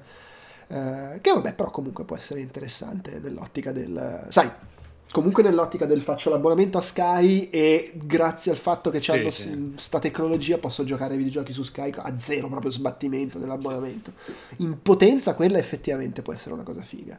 Eh... Ma sì, in realtà è interessante perché poi mm, vedi ci sono tantissimi, cioè tantissime aziende si stanno spostando eh, su questo territorio. Cioè, ultima è stata proprio Netflix, avrai visto che hanno annunciato che hanno anche loro su Netflix i giochi in streaming. Sì, eh, sì, sì. Ehm, eh, c'è quindi proprio, è... se, se, apri dall'app sul telefono c'è, sì. che ne so, commedie romantiche, film francesi, videogiochi. Esatto. Eh, quindi vabbè è chiaro che loro devono trovare modo di eh, far sì che la tecnologia Stadia possa vendere al di fuori di Stadia anche. Sì, sì. Beh, poi ha anche senso, cioè Google comunque è un sì, po' il suo sì, modello chiaro. di business, quello di creare una roba che tu usi in quanto quella roba è di Google, ma che poi in realtà te la ritrovi ri, ri, riflippata, manco stessero comprando e vendendo case da, da, da tutte le parti. Eh, ha senso ed è, ed è quello, è quello che fanno è molto più sensato che dire eh, facciamo Stadia eh, col team di sviluppo multimilionari, videogiochi, le figate, i blockbuster, ma no, chiudiamo tutto, vaffanculo. Tanto, tanto abbiamo venduto 500 miliardi di cyberpunk quando è uscito, va bene, va bene così. questa, cosa, questa, cosa, questa buffa coincidenza che 5 minuti dopo che la gente giocava a Cyberpunk su Stadia perché era l'unico posto dove tutte, funzionava, hanno chiuso gli studi, tutto quanto. Vabbè, che devi fare? E anche quest'anno, come tutti gli anni, e come tutti gli anni è una roba che è piacevole menzionare, ma non so quanto sia raccontabile, c'è stato alla Nordic l'intervento di Sticker. Che, che, tra l'altro, siccome voi siete amici del cuore, non lo so, vuoi dire tu che cosa ha fatto? Eh, che cosa ha fatto? Fammici pensare. True Confessions, la cosa. Ah, con... sì, ok. Sì, sostanzialmente allora, lui fa spesso, ogni anno in realtà, eh, parla di robe che non hanno direttamente a che fare eh, con eh, videogiochi, ma in realtà tangenzialmente tornano a parlare di videogiochi. Sostanzialmente quest'anno eh, ha parlato eh, proprio di questo True Confession, sostanzialmente lui se non sbaglio tipo una settimana prima della conferenza eh, ha chiesto su Twitter eh, di, mm, ha chiesto apertamente mandatemi eh, delle vostre confessioni anche anonime eh, di robe che vi sono, che sono successe, sono capitate a voi nella vostra carriera nella eh, game industry. Eh, sostanzialmente ha, ha, fatto su queste, ha preso se non sbaglio quante erano? Sei confessioni? Ha selezionato sì, sei? Mi, mi pare 8. fossero sei, sì sei confessioni, ha portato sul palco sei persone random eh, dal pubblico a leggere queste confessioni. E vabbè, ovviamente il tono era quello più divertente perché erano confessioni assurde eh, del tipo...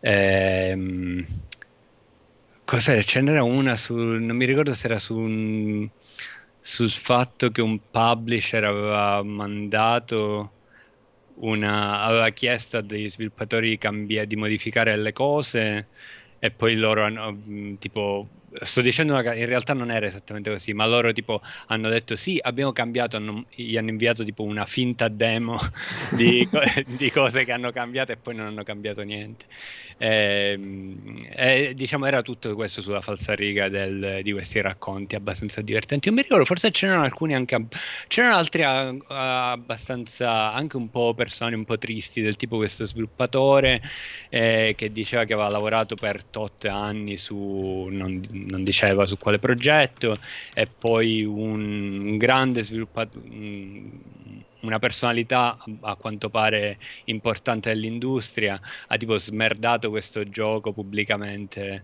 Eh, se non sbaglio, in realtà ha fatto nome, se non sbaglio, era eh, come si chiama? Super Giant? Forse sì, non, non, non eh, comunque avevano smerdato questo progetto su Twitter e, e, ovviamente questa cosa aveva tipo rotto il cuore di questa, aveva spezzato il cuore di questa persona perché era un mega fan dei loro progetti e da quel giorno non riesce più a, a giocare i loro giochi. Quindi diciamo si andava da cose magari un po' più eh, personali a robe fuori di testa, così. Ehm, non so, altro da aggiungere? Ma non è che ci, ci sia molto altro, cioè si possa aggiungere molto. Quello che io posso dire è se avete, non avete problemi a, a capire l'inglese parlato, cercate ste, ste spazio Curran su YouTube perché alcuni dei suoi talk si trovano su YouTube eh, e sono, sono, sempre molto belli. Eh, questo era veramente difficile da raccontare, altri in passato li ho, li ho raccontati perché magari erano un po' più, cioè, un po' più una storia, eh, tipo era molto bello quello in cui parlava della, della, tizia che ha fatto il volo col pallone aerostatico, eh, spesso ci mette dentro dei messaggi molto potenti. Qui era... Mh, eh, è, è, proprio difficile. Però, ripeto, su YouTube si trovano alcune sue cose, fra cui per esempio Double Tap, che è quello in cui parlava del, dell'uso delle armi da fuoco nei videogiochi e dell'editoriale che, che l'aveva fatto cacciare da Edge. Edge sì. eh, per cui magari date, fate una ricerchina e trovatevelo lì. Passiamo all'angolo Housemark. Beh, perché sempre bene l'angolo Housemark. Housemark, grande presenza in fiera, inevitabilmente. Eh, c'erano tre talk che in un modo o nell'altro li coinvolgevano eh, e comunque insomma il gioco nordico più grosso dell'anno eh, passato e in linea di massa era quello. Eh, in realtà velocemente prima menziono c'è stata questa cosa a tre, questa tavola rotonda su come sopravvivenza e successo a livello produttivo nei videogiochi in cui c'era Ilari Kuttinen che è il, il, il capo di Housemark, il CEO insomma, eh, c'era Mike Gamble che è una carriera pluridecennale, passato di qua e di là, è stato in Sega e hanno chiacchierato insomma di robe molto generiche, tipo cosa serve per avere successo nei videogiochi e Ilari Kuttinen, beh servono i soldi. Chiarissimo. ok. La verità eh, oggettiva.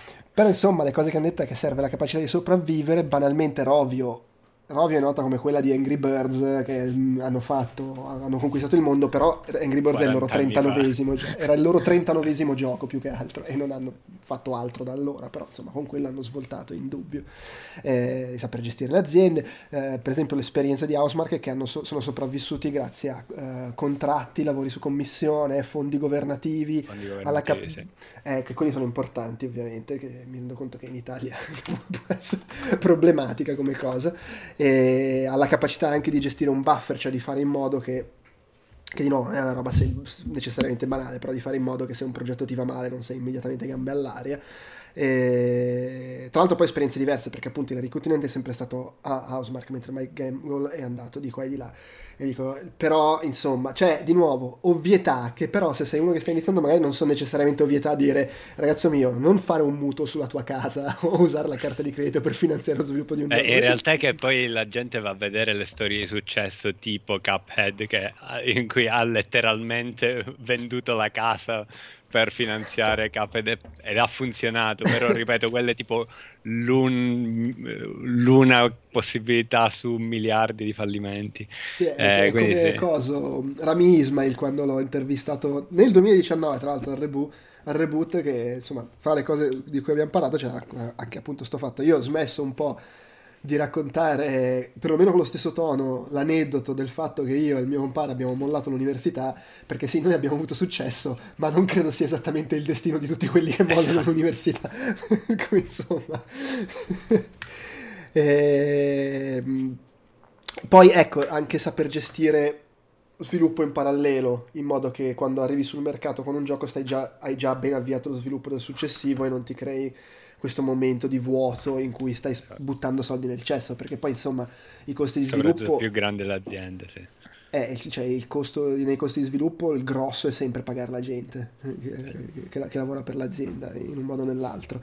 Ed è utile avere magari progetti più piccoli, cose che, che fanno, fanno, base, fanno cassa, avere un'identità, ovviamente Kutinen dice noi di Housemark l'identità ce l'abbiamo perché si spara, esplode tutto, spara, esplode tutto colorati, eh. effetti colorati particellari. E, e dice anche i lavori su commissione sono ottimi, sono comodi, ti fanno campare, il rischio è che ti ritrovi a fare solo quello. O magari ti ci trovi bene, ma magari è perché campi di quello e il progetto, quello dei sogni in cui credi, lo metti sempre in secondo piano perché devi pagare l'affitto, pagare il mutuo, pagare i dipendenti pagare so, la vacanza. Sì. Più hanno, hanno, anche menzionato il fatto dell'importanza di avere una scena eh, anche nazionale abbastanza forte, nel senso di eh, avere persone dell'industria di cui fidarsi, con cui eh, scambiare pareri, se c'è un problema hai a chi chiedere in un'altra azienda, quindi avere buoni rapporti tra le aziende all'interno del, eh, del territorio. Ecco. Eh. Sì. E hanno detto tu, tutti e due e tre, perché poi erano tre, una cosa che in effetti si dice sempre, io non ho grande esperienza dall'interno del settore, però insomma la mia esperienza superficiale di quello che vedo alle fiere lo conferma abbastanza che è un settore abbastanza amichevole quello dei videogiochi, cioè la gente comunica, parla, collabora, poi è chiaro che ci sono i segreti aziendali e le robe che non puoi dire in giro, però insomma comunque c'è una certa, e soprattutto è chiaro che ci sono gli stronzi anche nel settore dei videogiochi e poi continuano a uscire, però insomma comunque è un settore molto accogliente, molto amichevole in cui c'è molta voglia di, di darsi una mano e di, di collaborare. E, ehm, e niente, insomma, vabbè, poi Putin diceva che per loro...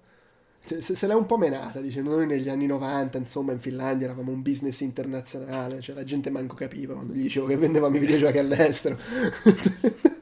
e Mike Gamble alla domanda perché è finita male in Sega, la sua risposta è stata perché era un giovane stronzetto arrogante. Esatto, quanto meno, Co- cosa in cui devo dire mi ritrovo molto, non l'essere stato No, vabbè, Sega, ci sta. Sì. giovane stronzetto arrogante. Sì. vabbè, oh, che devi fare? Eh, quando sei giovane, sei anche, come dicono gli after hours, giovane coglione. Ehm, L'importante beh, è rendersene conto e assimilare. Eh. Esattamente, esattamente. E poi abbiamo visto due diversi interventi legati allo sviluppo di uh, Returnal.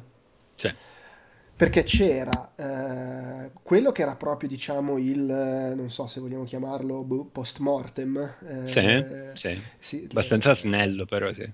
Sì, la creazione di Returnal e poi c'era una chiacchierata eh, con Housemark, una specie di, non so, di pseudo intervista in cui si sono focalizzati, dire, c'era il direttore e la direttrice della parte narrativa. Della narrativa, giusto? sì, sì, sì. Uh, anzi c'erano il brand manager, il game director e il narrative, la narrata, narrat, narrativa narrativa directora. eh, boh, non so, allora, eh, tu tra l'altro sei ferratissimo su Returnal, il tuo gioco preferito degli, degli, degli ultimi 47 anni. Sì. eh, Eh, vabbè, partiamo da, da, da, dalla parte making off e poi ci aggiungiamo inserimenti vai, vai. dall'altra cosa. Vai che tu hai eh, sicuramente le note. Sì, sì, no, io mi sono, mi sono, preso un po' di appunti perché c'era comunque il uh, game director di cui adesso mi sfugge assolutamente il nome, ma tu che sei così grande fan del gioco, sicuro, quello con cui io chiaramente so che si chiama... Uh-huh. Vai, dillo prima di me io faccio Harry, Harry di... Kruger. Harry Kruger. non Freddy Kruger. Freddy Kruger. Harry Kruger. Harry Kruger, il cugino di Freddy Kruger. Esattamente. Eh, con cui tra l'altro parentesi, a un certo punto l'abbiamo tipo, quando c'erano gli award, subito prima degli award l'abbiamo preso all'azzo. Placcato, sì. perché gli volevi, volevi, chiacchierarci un po', io gli ho anche fatto la domanda, ma voi avete detto più volte che non volete svelare cosa effettivamente succede nel gioco, se sia un sogno, se sia la psiche, se sia effettivamente in quel mondo là. Ho detto, ma tu ce l'hai una risposta? E la sua risposta è stata, non te lo dico se ce l'ho una risposta, perché se ti dico che c'è una risposta, poi la gente dice, ah, allora c'è una risposta. E vaffanculo. Eh, vabbè, però ha ragione. Cioè, se... eh, ma io non volevo la risposta, volevo sapere se ce l'ha. vabbè, comunque, lui... Ce è... l'ha se tu credi che ce l'abbia. Es- bravo, bravo. Lui ha lavorato su Outland, Resogun, Next Machina e Returnal. Aveva iniziato come programmatore e adesso fa il game director e il suo primo gioco, la sua prima cosa da director sono state le espansioni di Resogun, per cui aveva poi lavorato anche su... Se non sbaglio lui era director anche su, ex, su Next Machina? Credo di sì, sì, sì. È diventato game director con, eh, sì. con l'espansione di Resogun e poi Next Machina. Ok, ok, sì. E mm, nel 2014, a fine 2014, hanno iniziato a tirare fuori idee, cazzo 2014, cioè realizzo adesso, per fare un gioco, eh, l'idea di fare un gioco grosso in terza persona, sempre arcade perché loro fanno quella roba, eh, però eh, di fare una roba un po' fantascienza, un po' fantasy, cyberpunk, dark fantasy, eh. Il mio punto qua dice troppo ambizioso vai a cagare. Suppongo sia stata la risposta di Putin.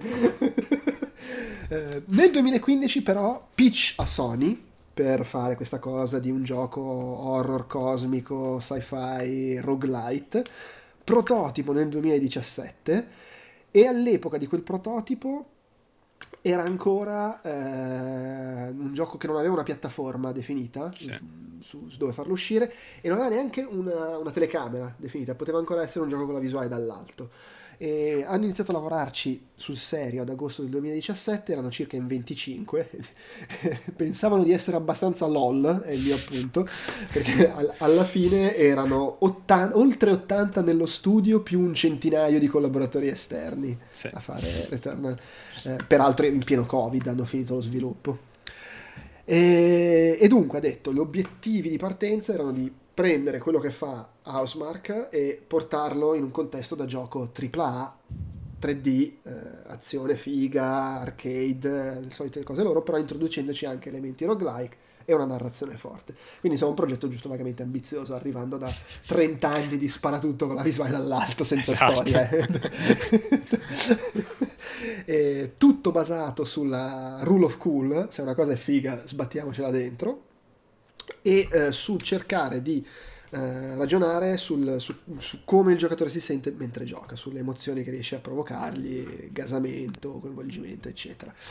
Eh, ha detto che loro lavorano cercando di prendere dei concetti base su cui vogliono costruire il gioco e di, di distillarli fino ad arrivare a una loro forma essenziale e scrollarsi dalle palle, cito testuale ovviamente, tutte le cose che, che, che non funzionano e che e qua si ricollega alla nostra amica che parlava sempre da strafatta, sì. perché non l'abbiamo detto prima. E... e... No, che poi era bello perché non... cioè in realtà parlava normalmente e che quando doveva presentare assumeva sì, il tono, esatto. eh, allora... Today eh no, però vedi, così è solo fatto. Il suo era uno strafatto ammiccante. Eh, è vero, è vero. È vero. Con, con, so fare lo strafatto di... ammiccante. È, è, è, tipo, è come se Albertino fosse strafatto. Non so, un DJ, uno qualsiasi di radio DJ. Sì. Allora, sto, sto divagando. Eh, Chiaramente. Hanno detto più volte questa cosa, però non l'hanno mai mostrato, che loro avevano il Elevator Pitch, cioè invece dell'Elevator Pitch, Hell con l'inferno, che beh, non so cosa voglia dire. Eh, comunque, vabbè, insomma, ha parlato di come hanno fatto, hanno ampliato il team perché hanno, hanno voluto assumere gente che si occupasse della parte narrativa perché volevano appunto fare una componente narrativa più forte rispetto al loro solito. Uh, e infatti era la prima volta che avevano un narrative director che si occupava del, del, del gioco uh, e che non è stato semplice, soprattutto all'inizio, uh, far, diciamo, in un certo senso, a- accettare allo studio le, le, idee che avevano per, per, il gioco, perché comunque stavano facendo cose che erano abbastanza diverse da quelle che avevano fatto in passato e, come dire, a riconvincere la gente. Eh sì. Soprattutto se per vent'anni fai la stessa roba, cioè non la stessa roba, però la stessa formula più o meno. Ma sai, secondo eh. me manco si offenderebbero se gli dicessi che hanno fatto per, per No, per no, no, ma 30 è, anni, più c'è anche il fatto che per la prima volta non usavano eh, engine eh, proprietario, ma si sono spostati su Unreal Engine, quindi anche per loro, se non sbaglio, c'era anche questa questione del uh, punto interrogativo, nuova tecnologia, come facciamo a fare robe con un engine che non abbiamo mai usato. Sì, sì, sì, eh, no, infatti anche quello. Tra l'altro, eh, se non sbaglio, l- loro sono non sono. Com'è che era? Non sono lo studio. No, è Remedy che rosica perché non sono lo studio più vecchio di Finlandia per tipo tre mesi. Sì, perché... sì o meno, perché... se non sbaglio, tipo, tipo tre settimane. sì, perché Housemark è nata tre settimane prima. Sostanzialmente loro hanno detto: Noi siamo il primo studio in Finlandia. E poi, tipo, dal pubblico al momento delle domande c'era un, una sviluppatrice di eh, Remedy che fa eh, ciao, sono bla bla bla di Remedy, il secondo studio. eh, del... sì, perché Housemark è del 19 luglio 1995, quindi insomma eh, quasi, quasi 30 anni. Eh, e eh, invece Remedy Entertainment è del ag- è agosto 95. Eh, hai visto, sì. Sì, sì, quindi me, pro- sì, tre settimane, deve essere proprio tre settimane, mi venisse. eh, vabbè, oh. eh, e, eh, e, insomma, dice comunque quando inizi a creare un gioco AAA si creano un certo tipo di aspettative, eh, contro, magari contro anche le quali sono finiti per andare nel, for- nel fare il loro, il loro Returnal. E, e insomma non è stato semplice anche inserire la parte narrativa perché temevano ci fosse una disconnessione fra la parte di racconto e la parte di gioco. Vai, vai. Volevi sì, sì, No, no, ah, no, okay. E, ehm, come integrare l'elemento magari un po' più bullet hell con questa visuale in 3D non, non è stato semplice. Eh, anche proprio capire come sfruttare la visuale in terza persona ha, ha mostrato molto anche mostrando i, i, primi prototipi il fatto che inizialmente loro costruivano livelli 3D eh, come se fossero i soliti loro livelli con visuale dall'alto quindi senza sfruttare minimamente la verticalità oppure creando nemici che non sfruttavano la verticalità e che quindi erano stupidissimi perché bastava che salissi in alto e non sapevano più che cazzo fare, diventavano praticamente coso, Anakin Skywalker. È finita Anakin. ho la posizione in altezza. Tra l'altro ho visto un meme ieri di uno che, che, che metteva il fotogramma dell'impero colpisce ancora sì. dicendo oggi per la prima volta mi sono reso conto che nell'impero colpisce ancora Darth Vader alza la testa, vede che Luke Skywalker è più in alto e gli dice Obi-Wan ti ha insegnato bene. alla posizione elevata. Eh, vedi, vedi, vedi, vedi, poi uno dice che eh, Lucas non aveva pensato tutto prima. E invece. E poi, boh, allora io ho questo appunto, non so se è una cosa che ha messo lui, ma che Returnal doveva essere un videogioco senza vergogna. Tutto sparato a mille, super, super casinista, super ah, in, realtà, in realtà poi il lato della tensione narrativa, della difficoltà, il lato narrativa stava proprio nel fatto che eh, se tu pensi tradizionalmente a un gioco arcade, soprattutto alla Housemark, ovvero tipo azione frenetica da, dall'inizio alla fine, cioè trovare la chiave, in, cioè il modo in cui iniettare della narrazione all'interno della formula era, era, proprio eh, abbastanza complessa, tant'è che eh, alla fine il gioco sfrutta questa um, struttura per cui hai dei momenti X di calma sostanzialmente in cui tu se vuoi puoi accedere a questa casa eh, in cui cambia addirittura visuale da terza persona in prima persona, quindi hanno proprio eh, accettato eh, a tutto tondo questa, ehm, questa differenziazione tra stai giocando a Returnal e quindi stai sparando e stai doggiando tipo miliardi di proiettili a adesso c'è un bit narrativo, quindi è un gioco completamente diverso. Ed era ovviamente una cosa abbastanza rischiosa perché comunque cioè non è che sono molti eh, i titoli di riferimento che hanno ehm, questo tipo di bilanciamento e soprattutto questa differenziazione eh, da terza a prima persona. Però ha eh funzionato no. per loro fortuna. Sì, sì, no, infatti. E, e, e confermi? Ha funzionato? Sì, sì, sì. sì, sì. no, no, e... confermo assolutamente. Eh sì, e, e poi volevano, volevano, avere una narrazione eh, che comunque che ti colpisse, che ti rimanesse in testa, ma anche, per tornare a quello che dicevamo prima, che non ti desse risposte chiare, che rimanesse un po', un po fumosa. A dicembre 2017 avevano un prototipo, ovviamente brutto ma la merda, ma che funzionava. E, però appunto lì fu il momento in cui si resero conto delle, delle difficoltà nel creare spazi 3D, nella visione degli spazi, nel design degli scontri, dei combattimenti, anche nella gestione dei controlli. Eh, che però dice in realtà poi sono riusciti a quella, quell'aspetto sono riusciti a gestirlo abbastanza in fretta con dei controlli semplici, precisi. Sì eh, e soprattutto eh, ha detto che è stato molto utile per loro accettare immediatamente di pre- di, eh, dei compromessi dal punto di vista dell'animazione e del realismo, cioè sti cazzi se non sì. completa il movimento con la gamba, la cosa importante è che salti in maniera funzionale e che non ci siano passi aggiuntivi perché così è visivamente più realistico. Eh, vabbè, che ha, assolutamente eh, ha senso come cosa. E insomma poi hanno lavorato su, su Stavi dicendo sì più, sì, più il lato dei nemici c'era anche, come tu hai detto, il fatto che i nemici non sfruttassero la, la verticalità delle mappe, ma anche il fatto che banalmente top down i nemici comunque sparano miliardi di proiettili su un piano orizzontale ma come vai a tradurre questi pattern in, una, eh, in, un, in un environment completamente in 3D e soprattutto in un modo che comunque permetta al giocatore di doggiare, di divertirsi senza eh, essere eh, così overwhelmed. Sì, che, che, che, risulti leggibile, insomma.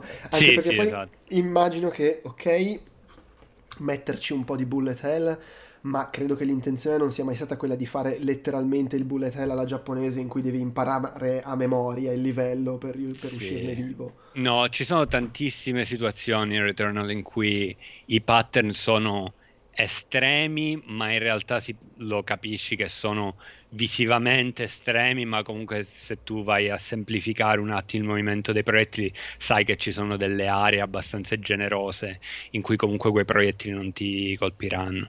Eh, quindi riesce, diciamo, gioca molto su, questa, su questo bilanciamento tra il dare l'impressione di essere sommerso da proiettili, ma anche eh, dare abbastanza spazio sì, di movimento. Sì. E poi che ha detto? Che hanno aggiunto mano a mano un sacco di roba, teletrasporti, granate, attacchi revenge dei nemici, cercando di mantenere sempre lo schema semplice ma con un'interazione un po' più complessa, eh, che ci hanno messo un po' a, a tarare il sistema di mira e che per loro è sempre stato importante mantenere un rispetto per l'attenzione del giocatore, cioè non diluire il gioco, non aggiungere robe che magari uno dà per scontato che ci debbano essere, tipo lo stealth o il sistema di coperture, perché volevano che il gioco avesse un bel, una bella fluidità, il, il, il, il, miraggio del flow che deve essere bello sì. pulito e che, e che procede. Dal punto di vista della mira avevano anche discusso del fatto che all'inizio avevano optato per un sistema di lock automatico eh, dei sì. nemici eh, che all'inizio sembrava una scelta giusta, soprattutto perché comunque il giocatore deve tener conto di miliardi di proiettili su schermo, ma alla fine si sono resi conto che eh, si perdeva un certo livello di eh, engagement eh, perché proprio non guardavi nemmeno più dove stavi sparando. E quindi poi sono tornati indietro e hanno trovato diciamo un ibrido ovvero dare controllo totale però comunque hanno dietro le quinte eh, un sistema di facilitazione per cui se spari e magari non stai mirando esattamente comunque ti viene hai degli assist vari. Sì sì e, e, boh, poi che altro? Eh, le, vabbè, insomma, le, le minuzie, le, le, funzioni specifiche del pad. Tra, tra, l'altro hai visto che c'è stato il leak di, di, di Retorno al PC. Sì. E in che senso il leak? Non l'hanno annunciato ufficialmente? Poi oppure... l'hanno annunciato, ok, perché prima c'era stato il leak. Ah, ok. okay, okay. La, sai la classica cosa sul sito Nvidia è apparsa. È apparsa, sì. cioè, tipo, eh, io subito, vedi, due settimane fa era la Nordic che diceva tutti, a me sembra un gioco come il PC e mi aspetto sì. che esca su PC. Poi magari sbaglio, però, raga, eh, e, e, e, non solo, per competenza hanno annunciato pure Spider-Man di poi esatto. abbondi- e il remake di The Last of Us. Cosa manca? Manca Bloodborne e poi abbiamo finito. Yeah, tieni Bloodborne. e, che altro? Ehm, che inizialmente il gioco era molto più grosso nelle intenzioni iniziali, aveva una struttura enorme, poi l'hanno ridotta sì. Uh, a, a, soli sei, beh soli, insomma, a sei biomi. Sì. Eh, Avevano anche un sesto boss finale che era un, una citazione di Nex Machina, ma l'hanno dovuto tagliare fuori. Giusto, eh, sì, sì. sì. Eh, avevano messo anche i droidi, che è una classica cosa da sparatutto dei, dei bei tempi eh, sì. però erano... Ma tra l'altro tipica cosa, se non sbaglio lui all'inizio ha detto che il progetto iniziale era quello di avere tipo 26 biomi eh, e alla fine sono tornati, a, sono tornati a 6 perché ovviamente cioè, non avevano proprio che fare eh, dal punto di vista eh, della timeline produttiva. E beh, come, come, dice, non esagerare con la quantità di feature... Sì. Però sì, no, in effetti. Eh, in realtà se poi tu vai a giocare eh, Returnal vedi anche che sono stati molto intelligenti su come... Ah, cioè, vabbè, non è uno spoiler, però nel senso uno dei sei biomi è comunque una sorta di... Ah, è una variante de, di uno dei biomi precedenti, però con, un, con una palette cromatica completamente mm. diversa. Mm. Quindi è chiaro che hanno dovuto trovare degli escamotage per... Eh, sì. per minimizzare la quantità di lavoro. Ecco.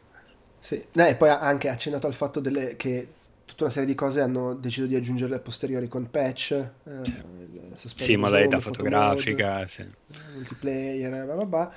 Eh, però insomma ha, detto alla fine noi siamo partiti dicendo facciamo un ex macchina in 3D eh, ma sì ma mettiamoci pure il procedurale roguelike. Eh, raccontiamo una storia. Oh ma sai che ti dico? Usiamo la Real Engine.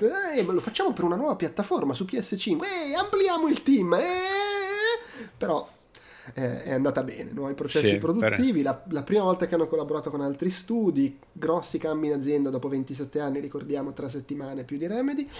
E... che poi in tutto ciò tu avevi detto della timeline per cui nel 2017 loro avevano il primo prototipo. Se tu ricordi, se non sbaglio, è stato proprio alla, o alla fine del 2017 o all'inizio del 2018 che loro hanno pubblicato nel loro blog di sviluppo quell'articolo che era tipo Arcade is Dead, sì. eh, in cui dicevano. Bah, non facciamo più roba arcade vecchio stampo, ma stiamo, ci stiamo buttando su una roba nuova ma comunque con lo stesso DNA. Sì, ma, tra l'altro infatti io ricordo chiaramente eh, Cuttine in questo contesto ha parlato bene dei rapporti con Sony, ma io ricordo chiaramente che proprio alla Nordic, non so se era il 2017 o giù di lì, non parlava esattamente bene dei suoi rapporti con Sony e parlava del fatto che, cioè, ovviamente diretto fino a un certo punto, però loro hanno avuto quel, c'è stato quel momento in cui Sony improvvisamente ha detto sai che vaffanculo agli indie, sai che vaffanculo anche a Fumito Ueda, cioè ci diamo più cazzo di finanziare sti stronzi. Vaffanculo agli indie e a Fumito Ueda. esatto, e c'è stato proprio anche a livello di percezione, andando tipo alla Gamescom alle 3, si è passati da anni consecutivi in cui tu andavi nella zona di Sony e c'era il tappeto di giochi indie, indie sì. che spara e poi presente arrivi un anno e c'era un solo gioco, era l'ultimo gioco con cui avevano il contratto con Housemark e, e, e, quelli di Housemark in realtà erano fuori dalla hall con un laptop per far vedere Next Machina che non era più console. e infatti era multipiattaforma. Eh, e questa cosa comunque gli ha un... perché cioè, ovviamente quando tu vai avanti tot anni che sai che comunque c'hai sempre questo rapporto di questa corsia preferenziale, se vuoi con Sony che gli fai i giochi di lancio, eccetera, praticamente non avere più quel, quel, bocchettone, un po' ti immagino gli abbia segato le gambe e sia parte del motivo per cui si sono ripensati. Certo, poi con Return sono andati da Sony, ah eh, siamo amici, figata, tutto bene, eh, tipo me li immagino, oh, eh, eh allora, non facciamo più ste cazzate viste dall'alto, ci siamo pure tolti lo sfizio con Next Machina di farlo con Basta coso. cazzate. esatto, sì, la Next Machina poi l'abbiamo fatto con coso, con quello di, di, di, Robotron, quindi proprio ci siamo anche tolti lo sfizio del...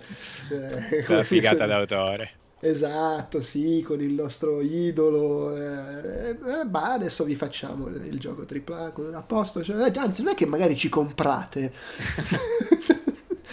a che ci siete? Eh, ma sì, perché no? Facciamo cose. C'è, c'è Microsoft che sta comprando qualsiasi, chiunque gli passi sotto casa. Hanno comprato anche dei testimoni di Geo l'altro giorno. voi, voi comprateci a noi. Eh, però sì, insomma, sono riusciti a buttare fuori sto Returnal, nonostante le difficoltà, c'è anche un elenchino di difficoltà del, del dover modificare. Di... Eh, l'hanno fatto con Unreal 4 e non è stato semplice perché hanno dovuto modificarlo per fare cose che servivano a loro, instabilità, gioco sempre scassato per gran parte dello sviluppo, quindi costi anche abbastanza alti, eh, la preproduzione che tracima nella produzione, un casino, prototipi, però insomma alla fine un po' di ingenuità, un po' di botte di culo, un po' di soldi sì. di Sony e ce l'hanno fatta. E ce l'hanno fatta bene. E tu sei molto contento. Sì, io sono contentissimo, molto ah. molto molto contento. E invece nell'altra chiacchierata, eh, non molto altro in realtà, però insomma diceva appunto questo fatto che eh, la, la, narrative director lei è arrivata con Returnal apposta per quello eh, dice che lei si è trovata subito benissimo in Housemark un posto dove si sta bene dove ci sono dei problemi li affrontano poi non so, se, non so se il sottotesto sia appena arri- sono arrivato uno mi ha messo la mano sul culo. Sono andato alle risorse no. umane e abbiamo affrontato il eh, problema. Non avevo questo non avevo letto tra le righe così però ora che lo dici. Ormai mi viene sempre dare per scontato che ci siano molestie sessuali nel settore ormai è default. È una di quelle cose se lanci un sasso è facile che colpisci qualcuno e, ehm, che quando hanno avuto questa cosa di fare il gioco più incentrato sulla narrazione all'inizio temevano che Sony gli spaccasse i maroni eh, però in realtà poi li hanno abbastanza lasciati fare l'abbiamo detto anche prima temevano questa cosa di stare quasi facendo due giochi separati un po' a caso, le sezioni narrative e le sezioni sparatutto, però in realtà funziona, ti danno un momento di respiro, comunque le puoi ignorare assolutamente. E... Però insomma hanno ripetuto tante cose che poi hanno detto anche nell'altro talk. Covid, sì, prima sì. volta a fare tante cose che hanno fatto per la prima volta. Eh, hanno detto che è stato bello comunque fare un gioco in cui la protagonista è una donna, non solo una donna, ma una donna anche un po' in là con gli anni e una sì. madre, che insomma effettivamente sono cose non necessariamente scontate, soprattutto poi sulle grosse produzioni. Sì, soprattutto. E, e, e che non è stato semplice trovare il tono giusto fra fantascienza, thriller, horror, i temi che ci vogliono mettere con la mater- maternità, eh, il voler fare questo racconto comunque un po' criptico in cui non ci sono risposte chiare, non sai bene. Sì, che poi onestamente, cioè, dal mio punto di vista, secondo me è stata giusta la scelta del racconto criptico proprio perché eh, dal mio punto di vista, se vuoi fare un gioco arcade, non ci puoi, cioè non riesci benissimo a tirarci dentro una struttura narrativa che magari vuole avere la complessità di mm-hmm. una cosa tanto definita quanto una produzione AAA. Quindi magari ovviamente è stare sul vago, mettere riferimenti visivi, essere vaghi sui dialoghi e cose varie crea tutto quello spazio per cui sta il giocatore eh, immaginare gran parte della struttura e delle, eh, degli eventi.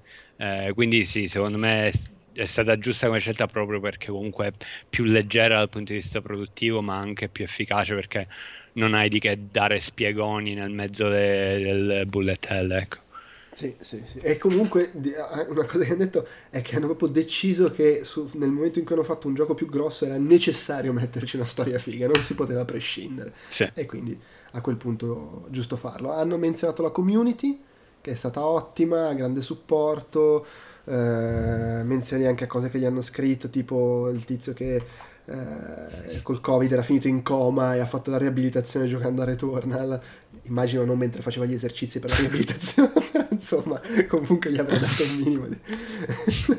eh, anche perché poi lo aspetta per me, cioè, pensa, pensa cioè, stai aspettando tantissimo un gioco e finisci in coma.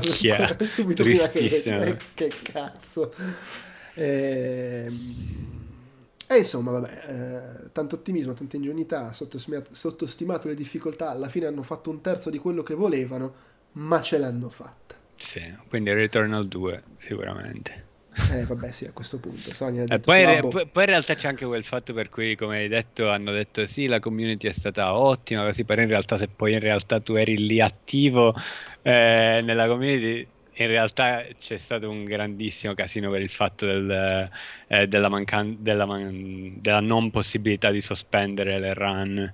Eh, ah, vero, sì. C'era un sacco di casino. Però eh, ovviamente... È collaborazione positiva. Certo, certo, chiaro. chiaro.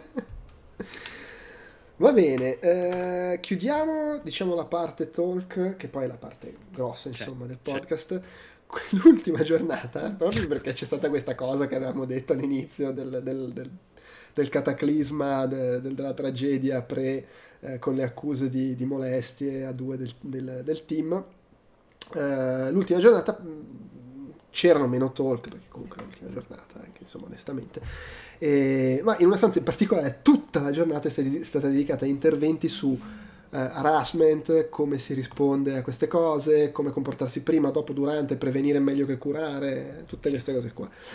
E noi ne abbiamo visti un paio, devo dire interessanti. Io sono, sì, stato, sì, a, il, sono stato, prima che arrivassi tu, a quello in cui il direttore proprio della Nordic si faceva inter- insomma, è stato intervistato Uh, e era veramente cioè, un, un, uomo, e tra l'altro abbastanza in là con gli anni, un uomo in chiara sindrome da stress post-traumatico, perché proprio non sapeva che pesci pigliare, eh, perché dice lui questa cosa gli esplosa fra le mani, non se la sarebbe mai immaginata, eh, e si è sentito molto, molto goffo, nel senso che avevano delle procedure per rispondere a cose eh, che magari fossero avvenute durante le fiere, su, chi doveva occuparsi di cosa, però questa roba vuoi anche il fatto che è, è, è, è successa al di fuori della fiera in realtà sono le accuse sì, esatto, esatto. e in più membri del suo staff da cui non, minimamente si aspettava che potesse accadere è una roba che l'ha completamente spiazzato eh, e, e, oltretutto dice la verità è che siamo stati anche ingenui e poco organizzati perché la fiera è cresciuta molto nel, col passare degli anni ma non, ci siamo, non siamo cresciuti altrettanto nel prepararci a gestire rischi di, di, di problemi del genere eh, però comunque ti senti, qua sto parafrasando, ma ti senti un po' stronzo se succede una roba del genere e non te ne accorgi quando hai uno staff di sei persone.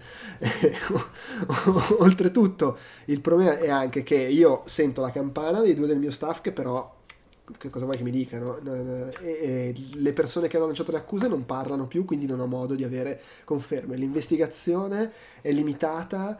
Eh, e oltretutto una delle accuse che sono state fatte, se effettivamente concreta, richiede l'intervento della polizia, cioè siamo a quel livello. E, e dice in più Uh, io mi sono rivolto a un avvocato e quello che mi è stato detto è tu smetti di indagare, pensa solo al futuro e a occuparti del futuro e in pratica mi ritrovo a dover gestire la cosa solo dal punto di vista della comunicazione, del marketing e del, del, reparto legale, che mi sembra anche un po' una merda. Cioè, io vorrei capire cosa è successo e cercare di, di, di sistemare, di evitare le cose. Però, insomma, non deve essere una bella situazione. Cioè, per carità, la situazione peggiore è quella di chi eventualmente ha subito molestie. Chiaro, chiaro, Però in generale. Ma essere... tra l'altro, in tutto ciò, cioè, da quello che io so, perché c'è stato questo articolo sul.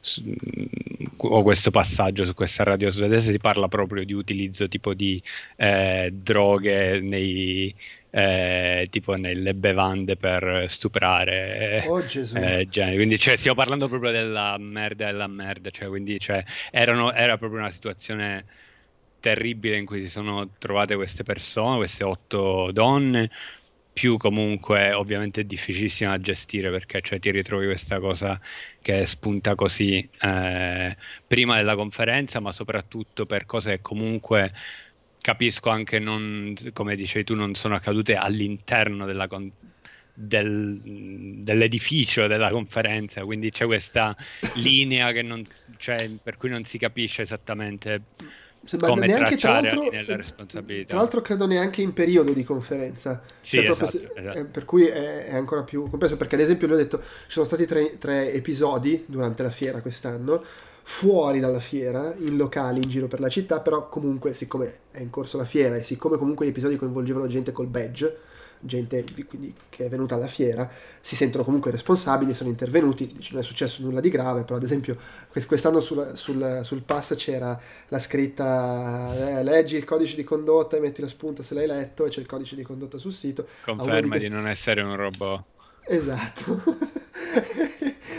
uno di questi episodi hanno detto abbiamo proprio preso il tizio che si stava rompendo i coglioni e gli abbiamo fatto leggere il codice di condotta perché sì. insomma però insomma cose, cose, da poco. Ha detto però un, uno dei tre giorni di fiera c'era un tizio nel bagno delle donne e che confrontato ha preso eh, che aveva un badge ha preso è uscito e se n'è andato ed è scomparso sul suo scooter. E, e dice anche qua qua si vede che non siamo troppo in grado di reagire alle cose perché magari lo dovresti fermare uno che trova nel bagno delle donne che fugge. Eh, però insomma. E, però ha detto adesso abbiamo un sistema più strutturato, abbiamo un sistema di whistleblower che puoi anonimamente fare delle segnalazioni e queste segnalazioni vanno a uno studio esterno di avvocati danesi che, che se ne sì. occupano. Eh... Sì, perché tra l'altro a ricordare che la Nordic accade a Malmo, ma è gestita dalla Nordic che se non sbaglio è danese come mm, okay. eh, associazione. Sì, Credo, no, può essere di... che mi sbaglio. No, credo tu abbia ragione. Tra l'altro poi dice, me, menziona questa legge, che però ovviamente è una legge locale, che dice che le aziende da almeno 50 impiegati devono avere questo sistema di whistleblower, che però sì. dice che gran parte degli studi in Svezia sono più piccoli di 50 persone, quindi che cazzo. Vabbè, però insomma si è scusato, cos'è che, che, che deve fare di più. e poi c'era un intervento su... Ehm, come si dice? Il che cosa fare dopo, dopo che, sono, che sono successe cose. E... e dice, vabbè, ovviamente situazioni di molestie sessuali fanno male a tutta l'azienda, non solo a chi le subisce o a chi le perpetra, perché poi ci sono danni di immagine, danni alla, all'ambiente, alla, a come ci si sente lavorare lì, eccetera. Però è chiaro che chi subisce ha la, è, la, ha la priorità nelle cose di cui occuparsi, tut, sono state fatte tutta una serie di considerazioni sul fatto che non bisogna parlare di vittima, sul fatto che se ne può uscire vittime di depressione, non bisogna parlare di vittima, se ne può uscire vittime di, insomma, soffrendo di depressione, esatto. ansia, ognuno risponde alla sua, alla sua maniera, eh, però è importante come dire, supportare la, la persona e proteggerne la, la privacy e non minimizzare, non, vi, non vittimizzare, rispettare le decisioni della persona e riconos- riconoscere anche il rischio che ci possano essere problemi mentali e cercare di dare supporto, magari offrendo aiuto professionale, ma non cercando di risolvere il problema, dare il supporto che serve, offrire ferie. sì, sostanzialmente sì. E perché comunque la persona che subisce è facile che non, non, non, non sappia cosa fare e quindi anche dirgli cosa chiedere, che vuoi fare, può essere una domanda sì, del cazzo. Una domanda, sì perché... E poi appunto è un casino perché sono cose che sono dannose per tutta l'azienda perché si perde fiducia, c'è senso di colpa, comunque altre persone possono vedersi risvegliare traumi passati, arrivano dimissioni, crolla la reputazione, ci sono voci, poi ti sputtano su Kotaku. Eh, ah, poi è difficile anche trovare nuovo personale perché ovviamente dopo che escono storie del genere, cioè chi cazzo è che può andare a lavorare in un posto eh, tossico eh, con una reputazione fottuta così. No, infatti sì. Io no, poi non so tu. no, grazie. Preferirei e... no.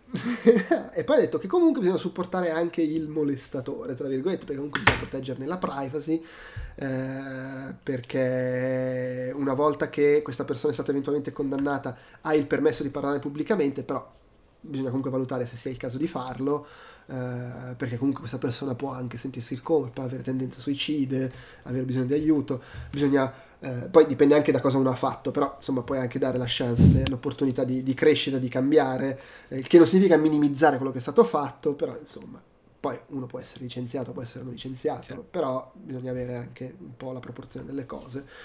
Eh, e la stessa persona che gestisce queste cose deve pensare a se stessa, al proprio benessere, eventualmente andare in analisi, chiedere supporto, tutte robe che hanno una loro importanza. Eh, è sempre bene stare attenti quando si comunicano le cose, senza fare nomi, eh, senza spiegare necessariamente nel dettaglio cosa è avvenuto, rispettando chi, chi ha subito le cose, inventa, invitando tutti i colleghi dipendenti a rispettare la gente coinvolta, insomma.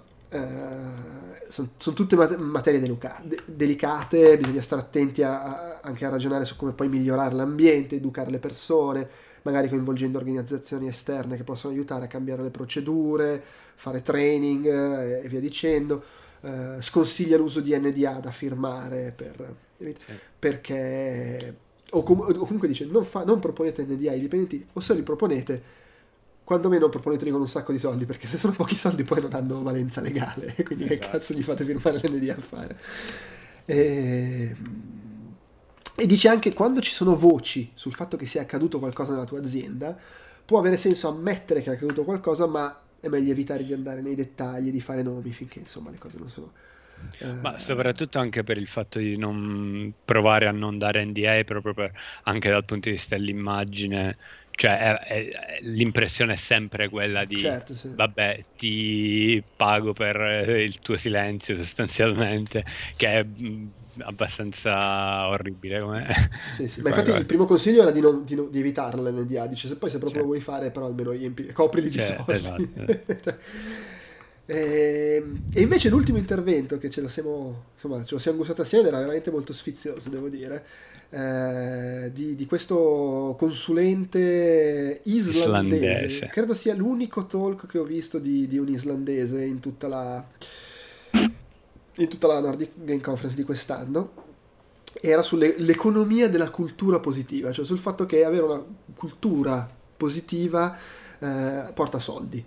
E, e, dice che in Islanda hanno un codice di condotta istituzionalizzato e ha parlato del fatto che perché? Perché avere cose negative di questo genere, molestie o comunque una cultura negativa eh, è negativo anche a livello di business. Ha fatto ad esempio l'esempio di, di Blizzard della Cosby Room, ha mostrato la foto della gente della Cosby Room, la foto della gente che protesta fuori, dice vedete questa gente che protesta è gente che non sta lavorando. Esatto. e dice la cultura è tutto quello che facciamo, gli interessi, gli atteggiamenti, i comportamenti, eccetera. E eh, la cultura che eh, ostacola il benessere e la crescita dell'azienda, ostacola anche il profitto. Cioè è una roba sì. abbastanza netta. Se l'azienda lavora male, eh, è molto probabile che non vada bene a livello di business. E dice, è fondamentale anche perché, come dicevo prima, dal 50 al 90% dei costi nello sviluppo di videogiochi sono gli stipendi della gente. Quindi le risorse umane sono l'investimento più importante eh, che puoi avere.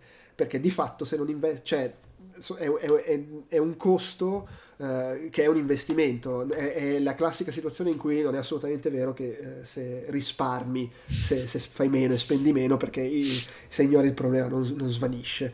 E, ehm, e proprio, ha fatto proprio vedere questa slide in cui diceva cosa sono le cose positive, eh, beh, la comunicazione, gli, gli, standard di comportamento e sociale all'interno dell'azienda, eh, tutto ciò che, è, eh, che influisce positivamente, spiegabilmente sulla uh, situazione mentale, psicologica, sulla sicurezza, sul benessere, sulla crescita delle, uh, delle persone.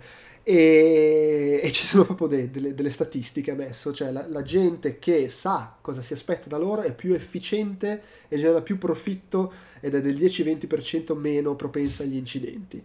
Adesso non sto a leggerle tutte perché sono tante, però tipo la gente che fa uh, quello in cui è brava eh, ha rendite, risultati migliori in, sotto qualsiasi tipo di, di metrica.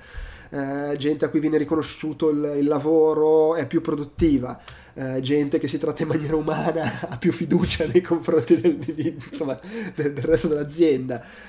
gente che ha gli strumenti giusti per il lavoro è più efficiente e è molto meno probabile, tipo quasi del 50%, che cerchi lavoro altrove. Posso testimoniare su una parte delle cose che sto leggendo. Sì. Mi sento di condividere con grande forza alcune cose che vengono dette qua. Ti eh, senti rappresentate. Eh sì, sì, la gente che viene incoraggiata a, a crescere è più coinvolta rispetto sì. a chi non viene incoraggiato. Insomma, tutta una serie di cose, di nuovo, che sembrano ovvietà, ma che poi se vai a vedere come si lavora, e soprattutto nelle grosse aziende, col cazzo che lo sono, sì. per, per, dirla con francesismo. E, di nuovo, vabbè, non sto a leggerle tutte, però il concetto mi sembra a, abbastanza chiaro. E, e, dice la domanda, ma se semplicemente pagassimo di più la gente fottendocene di queste cose, dice la verità è che i dati dicono che quando hai una condizione lavorativa degna, eh, nessuna, quando non hai una condizione lavorativa degna, nessuna quantità di denaro ti fa passare la rogna che c'hai addosso sì. qua, sulla spalla. E, Se non sbaglio, più... addirittura eh, ha detto proprio il fatto che in mancanza magari di aumenti costanti, avere un clima eh, positivo eh, in genere risulta con gente che non vuole andarsene dall'azienda, anche se magari con, eh, ricevendo offerte migliori. Ecco. Sì, sì, sì, sì, assolutamente. E poi dice, tra l'altro, se come usi l'unica strategia che hai è pagare sempre di più, poi la gente inizia ad aspettarsi che paghi sempre di più. E quindi anche da quel punto sì, di vista è poco sì, intelligente. Circolo vizioso, sì. Eh, e dice sì, quando la situazione è felice ci sono meno incidenti, meno malattie, lo stipendio va bene, no, non facciamo danni alle proprietà dell'azienda. Eh, e, e, dice anche i governi dovrebbero supportare questo, dovrebbero supportare eh, un settore che comunque richiede una forza lavoro educata e specializzata, eh, dovrebbero supportare stipendi alti perché significa avere più tasse. Eh, è un investimento anche da quel punto di vista. Eh, poi ha parlato anche del, del, del concetto di autore, eh, della leadership dell'autore come singola persona che, la, che, con tutti i soggetti a lui e tutti sono non indispensabili, che è un rapporto di collaborazione che anche questo non necessariamente funziona nell'ottica di cui si sta, si sta parlando. Eh, e poi in generale il discorso è con tutto il rispetto, assumere qualcuno da McDonald's è una roba semplice, gli spieghi due cose e sa fare quello che serve. Poi magari è uno che non sa neanche cuocere un hamburger, però insomma. Nei videogiochi serve gente qualificata eh, che va oltretutto de- a cui devi fare un processo di, di training quando arrivano dei nuovi assunti. E l'investimento da questo punto di vista nell'assumere nuova gente è immenso in termini di costi e di produttività. E quindi è folle che ci sia gente che pensa che i team sono sacrificabili, intercambiabili e che sia, eh, cazzo ci vuole, c'è la fila di gente che vuole entrare. Ho capito, ma è uno spreco allucinante. Eh, ti vedo, ti vedo sì, sì, sì, no, ma in genere soprattutto assumere nuove persone fai conto che in genere come minimo prima che questa persona diventi effettivamente produttiva al 100%, cioè ci devi mettere un, un, sei mesi di tempo, quindi se tu poi vai a farti il calcolo eh, di costo eh, del appunto training e onboarding delle persone, cioè è una spesa folle. Sì, sì, sì. Eh, tra l'altro, ecco, sulla questione dell'autore c'è, c'è proprio c'è la slide che dice il progetto è gestito da un singolo autore indispensabile, genio creativo, eh, che ha tutto il potere, è in cima alla piramide, il, il team serve solo per facilitare la sua visione, mentre la visione è quella eh, differente, che il progetto è di natura collaborativa, la, il potere condiviso, il bene degli altri, il leader aiuta la gente a, ad avere le prestazioni migliori possibili sembra un po' fantascienza. Sì, cioè, nel senso, alla fine secondo me per quanto riguarda questi tipi di approcci c'è sempre una sorta di via di mezzo, cioè nel senso chiaro, sì. è chiaro che non c'è l'assolutismo del... Eh, della figura con la frusta eh, sui lavoratori, ma non c'è nemmeno questa, eh, cioè sì, si trova un bilanciamento giusto, si spera quantomeno. Sì, sì, sì. sì. Ehm, Cioè, bisogna smettere di ragionare in termini di se il capo è uno stronzo, licenziamo i suoi sottoposti e assumiamo degli stagisti. Esatto. non è una cosa molto intelligente. Dice, non essere uno stronzo uh, è, è, è, un... Cioè, don't be an asshole, che si sente spesso dire, ma la verità è che è veramente il fondo del barile, è il minimo don't be an asshole.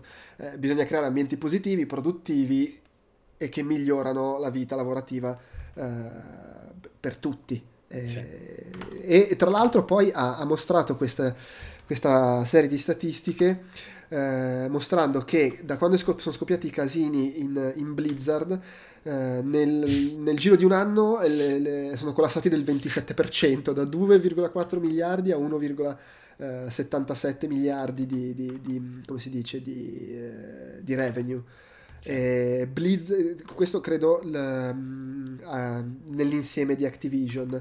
Blizzard è sceso del 53%, eh, un 19% di calo degli utenti, ma 50% di guadagni, che vuol dire che erano gli utenti paganti, quelli che se ne sono andati. Esatto. Cioè, comunque, il- il- fra la perdita di produttività, la perdita di immagine, le- i soldi poi che devi investire nel reparto PR e marketing che invece di promuovere i giochi deve gestire le crisi, i costi per le cause in tribunale, la BlizzCon online che viene annullata, cioè, la, la- la mancata partecipazione ai Game Award, eh, non, non è che non devi essere stronzo, devi essere eccellente, è stata la sua conclusione. Eh, eh sì, cioè, io- Che è un buon messaggio, cioè nel senso, eh, cazzo, sì. Abbastanza, abbastanza. Va bene, dai, abbiamo finito con i talk. Direi che abbast- la, questa parte finale del podcast sarà in realtà abbastanza snella, però volevo spendere due parole su, prima sugli award. Ci sono Sì. sempre i Nordic Game Award che premiano i migliori giochi dell'anno precedente prodotti in Scandinavia. Sì, esatto. Che, va- che vabbè, era un po' super annunciato il trionfo di Returnal dappertutto, non è che c'era sta gran concorrenza. no, voglio dire. No, aspetta, cosa... No, c'era qualcosa, c'era, vabbè, c'era Hitman 3, però ovviamente... Eh, però era il sequel, 3. Cioè, Battlefield ha fatto cesso, Battlefield, eh, sì. to- i Takes Two magari, ma insomma non c'era. E, mm, e niente, stavo guardando, c'è davanti le- l'elenco, categorie vincitori, la miglior grafica l'ha vinta in realtà Lost in Random, gioco svedese di Zoink Games che onestamente non, non conoscevo. Eh, per gli sconfitti ci sono The Ascent, Returnal e Takes Two, perché poi Returnal e Takes Two erano un po' dappertutto. sì. Eh, miglior game design l'ha vinto Returnal, sconfitti Hitman 3, Takes Two, Clang e Valheim. La Che anche in questo caso, cioè, secondo me, in teoria Hitman 3 anche in questo caso sconfitto proprio perché comunque c'ha alle spalle Hitman 2 e Hitman Eh sì. cioè, sì. Sì, è il contrario di come va agli Oscar, che vince il ritorno del re. Esatto. La miglior tecnologia che di solito è, è- è- il premio DICE, quest'anno DICE non c'era, Battlefield ha fatto talmente cagare che manco c'aveva la nomination della tecnologia, perché le nomination erano Biomutant, Hitman 3, It Takes Two e Spot Racer e Returnal che ha vinto. Che qua un minimo di conflitto di interessi perché Unreal era sponsor della Nordic Conference. Esatto, e il premio era presentato da Epic Games Unreal Engine, però insomma che devi fare?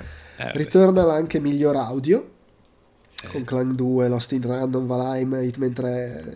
eh, E poi la cosa bella è che essendo il premio ai giochi nordici, perché non è come in Italia che fanno il Drago d'Oro è per, per giochi da tutto il mondo con poi il premio per il miglior gioco italiano. Qua no, Giusto. qua in tutte le categorie partecipano solo i giochi nordici. E Vabbè, vaffanculo. ci sta, sì. Eh, beh, hanno anche un settore un po' più Eh, sviluppato hanno di più, sì, hanno più Sì, giochi da... anche tipo 5 nazioni. Esatto. però insomma. Eh, eh, però alla fine poi i giochi sono sempre quelli. E nella categoria Fun for Everyone, che è un po' casual se vogliamo la categoria, eh, ha vinto lì It Takes Two con Joseph Fares che ha ritirato il premio.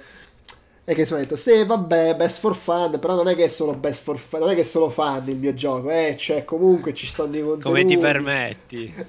Sì, insomma, secondo me stava a rosicare perché sapeva che Returnal avrebbe vinto tutto e lui sperava. Suca. E... eh, che io, cioè adesso voglio dire, a me fa ridere Joseph Fares, però io qua lo dico, ma insomma, dire fuck di Oscar ai Game Award, no, cioè manco fossi a- a- agli Indie Award, so comunque ai Game Award, che sono Vabbè, una roba forse anche da più dire che era- venduta. C'è anche da dire che era ubriaco perso, probabilmente. Sì, quindi, sì, eh, Vabbè, sì. Ma sì, vabbè, poi è, è simpatico, divertente. sì. E miglior debutto Valheim eh, Ci sta, di sì. Iron Gate Studio che ci sta insomma. Eh, c'era The Ascent c'era Biomutant eh, Nuts Toem fra i candidati. Nuts, Nuts che tra l'altro ha vinto come gioco portatile dell'anno. Eh, battendo Crash Bandicoot on the Run un saluto a Esposto. E, e vabbè il gioco dell'anno Returnal Eh, con quali, quali sono gli sconfitti? Hitman 3, It Takes Two, Eh. I soliti. Povera Dice, non era da nessuna parte. Ma scusa, in realtà quell'anno scorso è uscito nulla di... Cioè, non... o è Beh, uscito- sì, è, è uscito il Battlefield, quello osceno che tutti odiano, Ah, 2042. Sì, sì, sì. Eh, È il eh, 2042esimo Battlefield uscito. no, non è il 2042esimo. Però vabbè, insomma. Va bene, dai, parliamo, chiudiamo parlando dei tre giochi che abbiamo provato, eh, che erano insomma quelli più vagamente in- Imma- interessanti. immagino che nella lista non ci sia quel grande simulatore di, eh, di soldati eh, in caserma. Ah, no, no, no, no. Lo sviluppatore finlandese con cui No. abbiamo... Però devo No. dire, è una cosa che non ho detto all'inizio, mi è piaciuto andare alla Nordic perché mi mancava un po' questa cosa di ti siedi a cazzo a mangiare, c'è lo sviluppatore finlandese che attacca bottone, Sì. è- mi mancava un po' sta roba di sia rivedere gente che non vedevo un po', ma anche incontrare gente completamente a cazzo e chiacchierare di ma tu che stai a fare? No? Sì. Sì. Sì, Certo, sì, poi, sì, ti fa- poi ti fanno vedere il gioco e tu devi cercare di avere la poker face per non far capire che ti sta facendo cagare. Eh, mm, Mm, interessante. eh, mm. interessante, sì, vabbè. Eh, comunque no, di quello non parliamo. Parliamo di Spookware, che è un gioco Mm. che in realtà è già uscito il primo episodio, perché abbiamo pubblicato gli episodi, ma c'è su Steam già il primo, che è molto carino. Eh, è tipo una specie di WarioWare Sì, come modello, anche se è un, è un WarioWare con l'avventura. Almeno mi ha spiegato il tipo. Ok, sì, Noi sì, abbiamo provato spiegato, sì. la modalità partita veloce che facevi solo sì. i, gio- i minigiochi, però in realtà c'è proprio un'avventura eh, che va in giro questa grafica un po' la Paper Mario, piatta su fondi 3D, e solo che in, pratica è un gioco, in, un RPG in cui invece dei combattimenti ci sono i minigiochi alla WarioWare. Eh, non lo so, mi è sembrato simpatico. Io poi non sono mai stato troppo un, un impallinato di WarioWare. Eh, però c'è un bello stile, tu controlli sti tre scheletri che... Sì, ha questo, fa molti riferimenti a un po' il tipo B-movies, horror, tipo un po' eh, trashone, diciamo. Eh, sì, caruccio. Però finisce lì, insomma. sì, cioè nel senso, boh, sì, Eh, non lo so, nel sen- è che dovrei provare perché, cioè, provato così, vabbè, è WarioWare. Sarei curioso di vedere com'è provare Esatto, l'avventura. das- sì, esatto, esatto, e- e esatto. il gioco, eh. però insomma esiste. Eh, tra ti l'altro. dovevi fare mandare un codicino. Eh, ma c'ho qua il biglietto da visita, devo scrivergli. Eh, Dio. E e non ci ho avuto tempo, ma cioè, non- ultimamente non c'ho tempo di respirare, non so neanche perché stiamo a fare i podcast. Vero. E poi il secondo gioco che abbiamo provato si chiama eh, Midnight Girl. È un'avventura Ah, punta e clicca, sì. punta e clicca, sì, in cui eh, si controlla questa tizia che è una, una ladra, no? E, Sì, sì. eh, che in realtà collabora con un altro tizio. E Con un ladro. tra l'altro la demo che abbiamo provato era il capitolo 6 del gioco. Sì. E, mm, e niente, è- c'è tutta una storia, è coinvolto il padre di lei, lo schetrame, non, so bene. eh. E, mm, mi è sembrato carino stilisticamente, cioè alla fine noi l'abbiamo provato perché stilis- eh, aveva un bello stile a livello visivo. Era l'unico che non era triste e desaturato, come diresti tu. Esatto, bravo. E- ed è un punto e clicca, cioè clicchi in giro, ci, ci sono enigmi, devo dire, mi ha dato l'idea di essere un- di impostazione molto stile contemporaneo, cioè Sì. tutto super contestuale, clicchi e funziona, non hai 100.000 oggetti da usare. È molto, almeno la parte che abbiamo provato, non è molto basata sul parlare con la gente, più sugli enigmi, però enigmi molto semplici. Cioè, trova la, manonella- la manovella e trova il posto dove la devi infilare e non devi attaccarci un pezzo di cicca e due paletti e quattro scroti per farla funzionare. E- però no, me- me- me- I quattro sembrato- scroti li trovi tipo nel cassetto chiuso a chiave. magari cadaveri sparsi in giro Giusto, giusto. prende proprio un lato body horror il minigioco col coltello seghettato No! Eh, simpatico però veramente cioè eh, allora sai cosa Mm, non mi ha fatto venire una voglia estrema di giocarci se devo essere onesto mi è sembrata essere un po' quel, quel- la- l'avventura punta e clicca da tablet Eh, allora, dici- stavo per dire, per me questa è la tipica cosa del tipo che se lo trovo così su Switch e sto sul divano e non ho tanta voglia di fare nulla, potrei giocarci così tanto per. sai cosa Questo per me po' il vibe, sì. Che, per, che per me corrisponde al vibe. Eh, se me lo propongono da recensire, Sicuramente dico di sì perché alla fine mi sembra sfizioso, mi incuriosisce, ci vorrei giocare, lo faccio volentieri, ma se dovessi io di mio metterci a giocarci esatto. non lo farei mai. Ma in realtà anche, è anche perché comunque, soprattutto per quello che abbiamo provato, come hai detto tu, que- i puzzle che abbiamo trovato non cioè non è che c'è tanto lavoro mentale da fare, sì. sono più puzzle tipici del tipo oh questa cosa è chiusa, c'è questo gate qua, hai bisogno di trovare oggetto X che quindi devo andare nella stanza Y eh, per fare Z, diciamo. Ed è però già il sesto capitolo. Spiegazione fantastica. Eh. Sì, vabbè, ma, ma, si capisce. Ed è però già il sesto capitolo, quindi uno dice probabilmente non è che diventerà molto più difficile di così. Esatto. Oddio, poi magari i capitoli sono 162. eh, no, c'è anche il fatto che nella parte che abbiamo provato non c'era praticamente per nulla la parte narrativa, per cui sì. vai a sapere, magari giocandoci è coinvolgente la storia e alla fine sì. quello fa molto sulle, sulle avventure. Però era proprio tipico del... cioè si, si lasciava giocare proprio, sì, ne, sì. cioè così tranquillo, senza impegni, senza pretese, ecco. No, è vero, è vero, è vero. E infine l'ultima cosa, in realtà l'ho provata solo io, eh, perché un giorno ero lì che giravo, cazzeggiavo da solo e c'era lo stand del, del, del, del settore dei videogiochi gre- dalla Grecia. Eh, immagino okay. che ci fosse l'associazione di settore greca sì. che aveva pagato per avere uno stand lì e fra i giochi che erano lì presenti mi incuriosiva questo che si chiamava Scaramazuzu, che è un, è un, è un nome bellissimo. Sardo tipo. che è in arrivo quest'anno. Tra l'altro su Steam c'è la demo, che suppongo sia la parte che ho provato io. Ehm, non so se ci sia fissa o se ci sia adesso perché c'è lo Steam Fest, non, ho, non saprei che è molto molto carino. È un gioco mm, che pesca molto nel folklore, eh, folklore comunque di quelli un po' bizzarri, inquietanti, strane creature, silhouette in ombra con le corna ramificate, oddio Satana che è la, la capra, eh, che però in realtà pesca da favole, per cui è, è, quella cosa bizzarra che c'è a volte sulle cose folcloristiche che a primo impatto l'immaginario visivo è, sembra inquietante, però in realtà poi sono personaggi do, molto teneri, anche come parlano, le cose che fanno. Però comunque c'è un teschio enorme che esce da terra con le corna.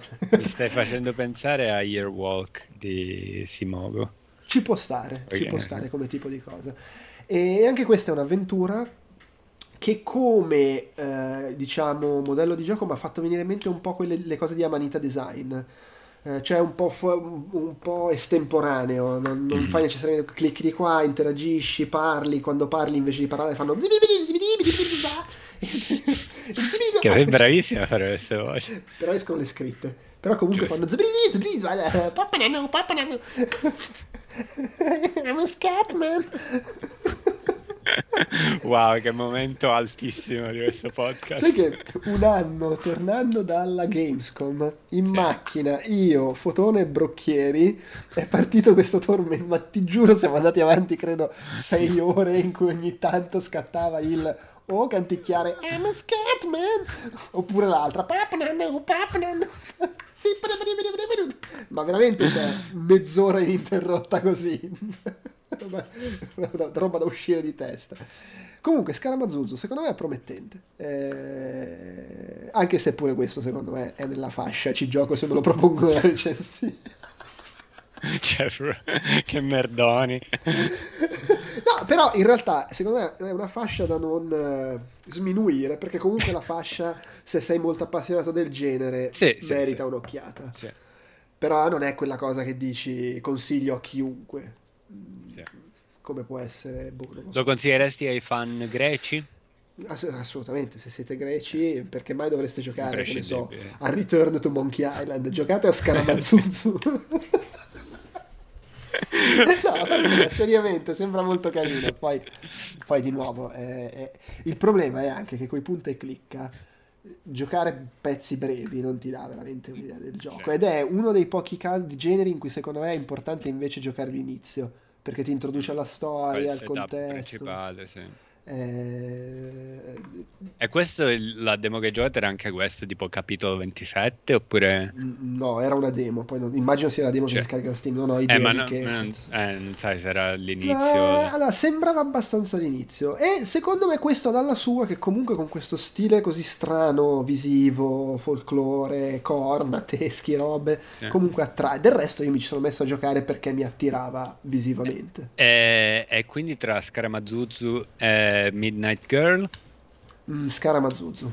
Ok, ok. Scaramazuzu. Allora, secondo me Scaramazuzu è troppo più interessante come estetica, come immaginario. Mm. Ho l'impressione che Midnight Girl però potrebbe essere più piacevole da giocare perché mi ha dato un ma sbaglierò, ma Scaramazuzu mi è sembrato un po' logorroico con i suoi però magari è quella okay. logorrea da inizio gioco che ti devo spiegare le cose.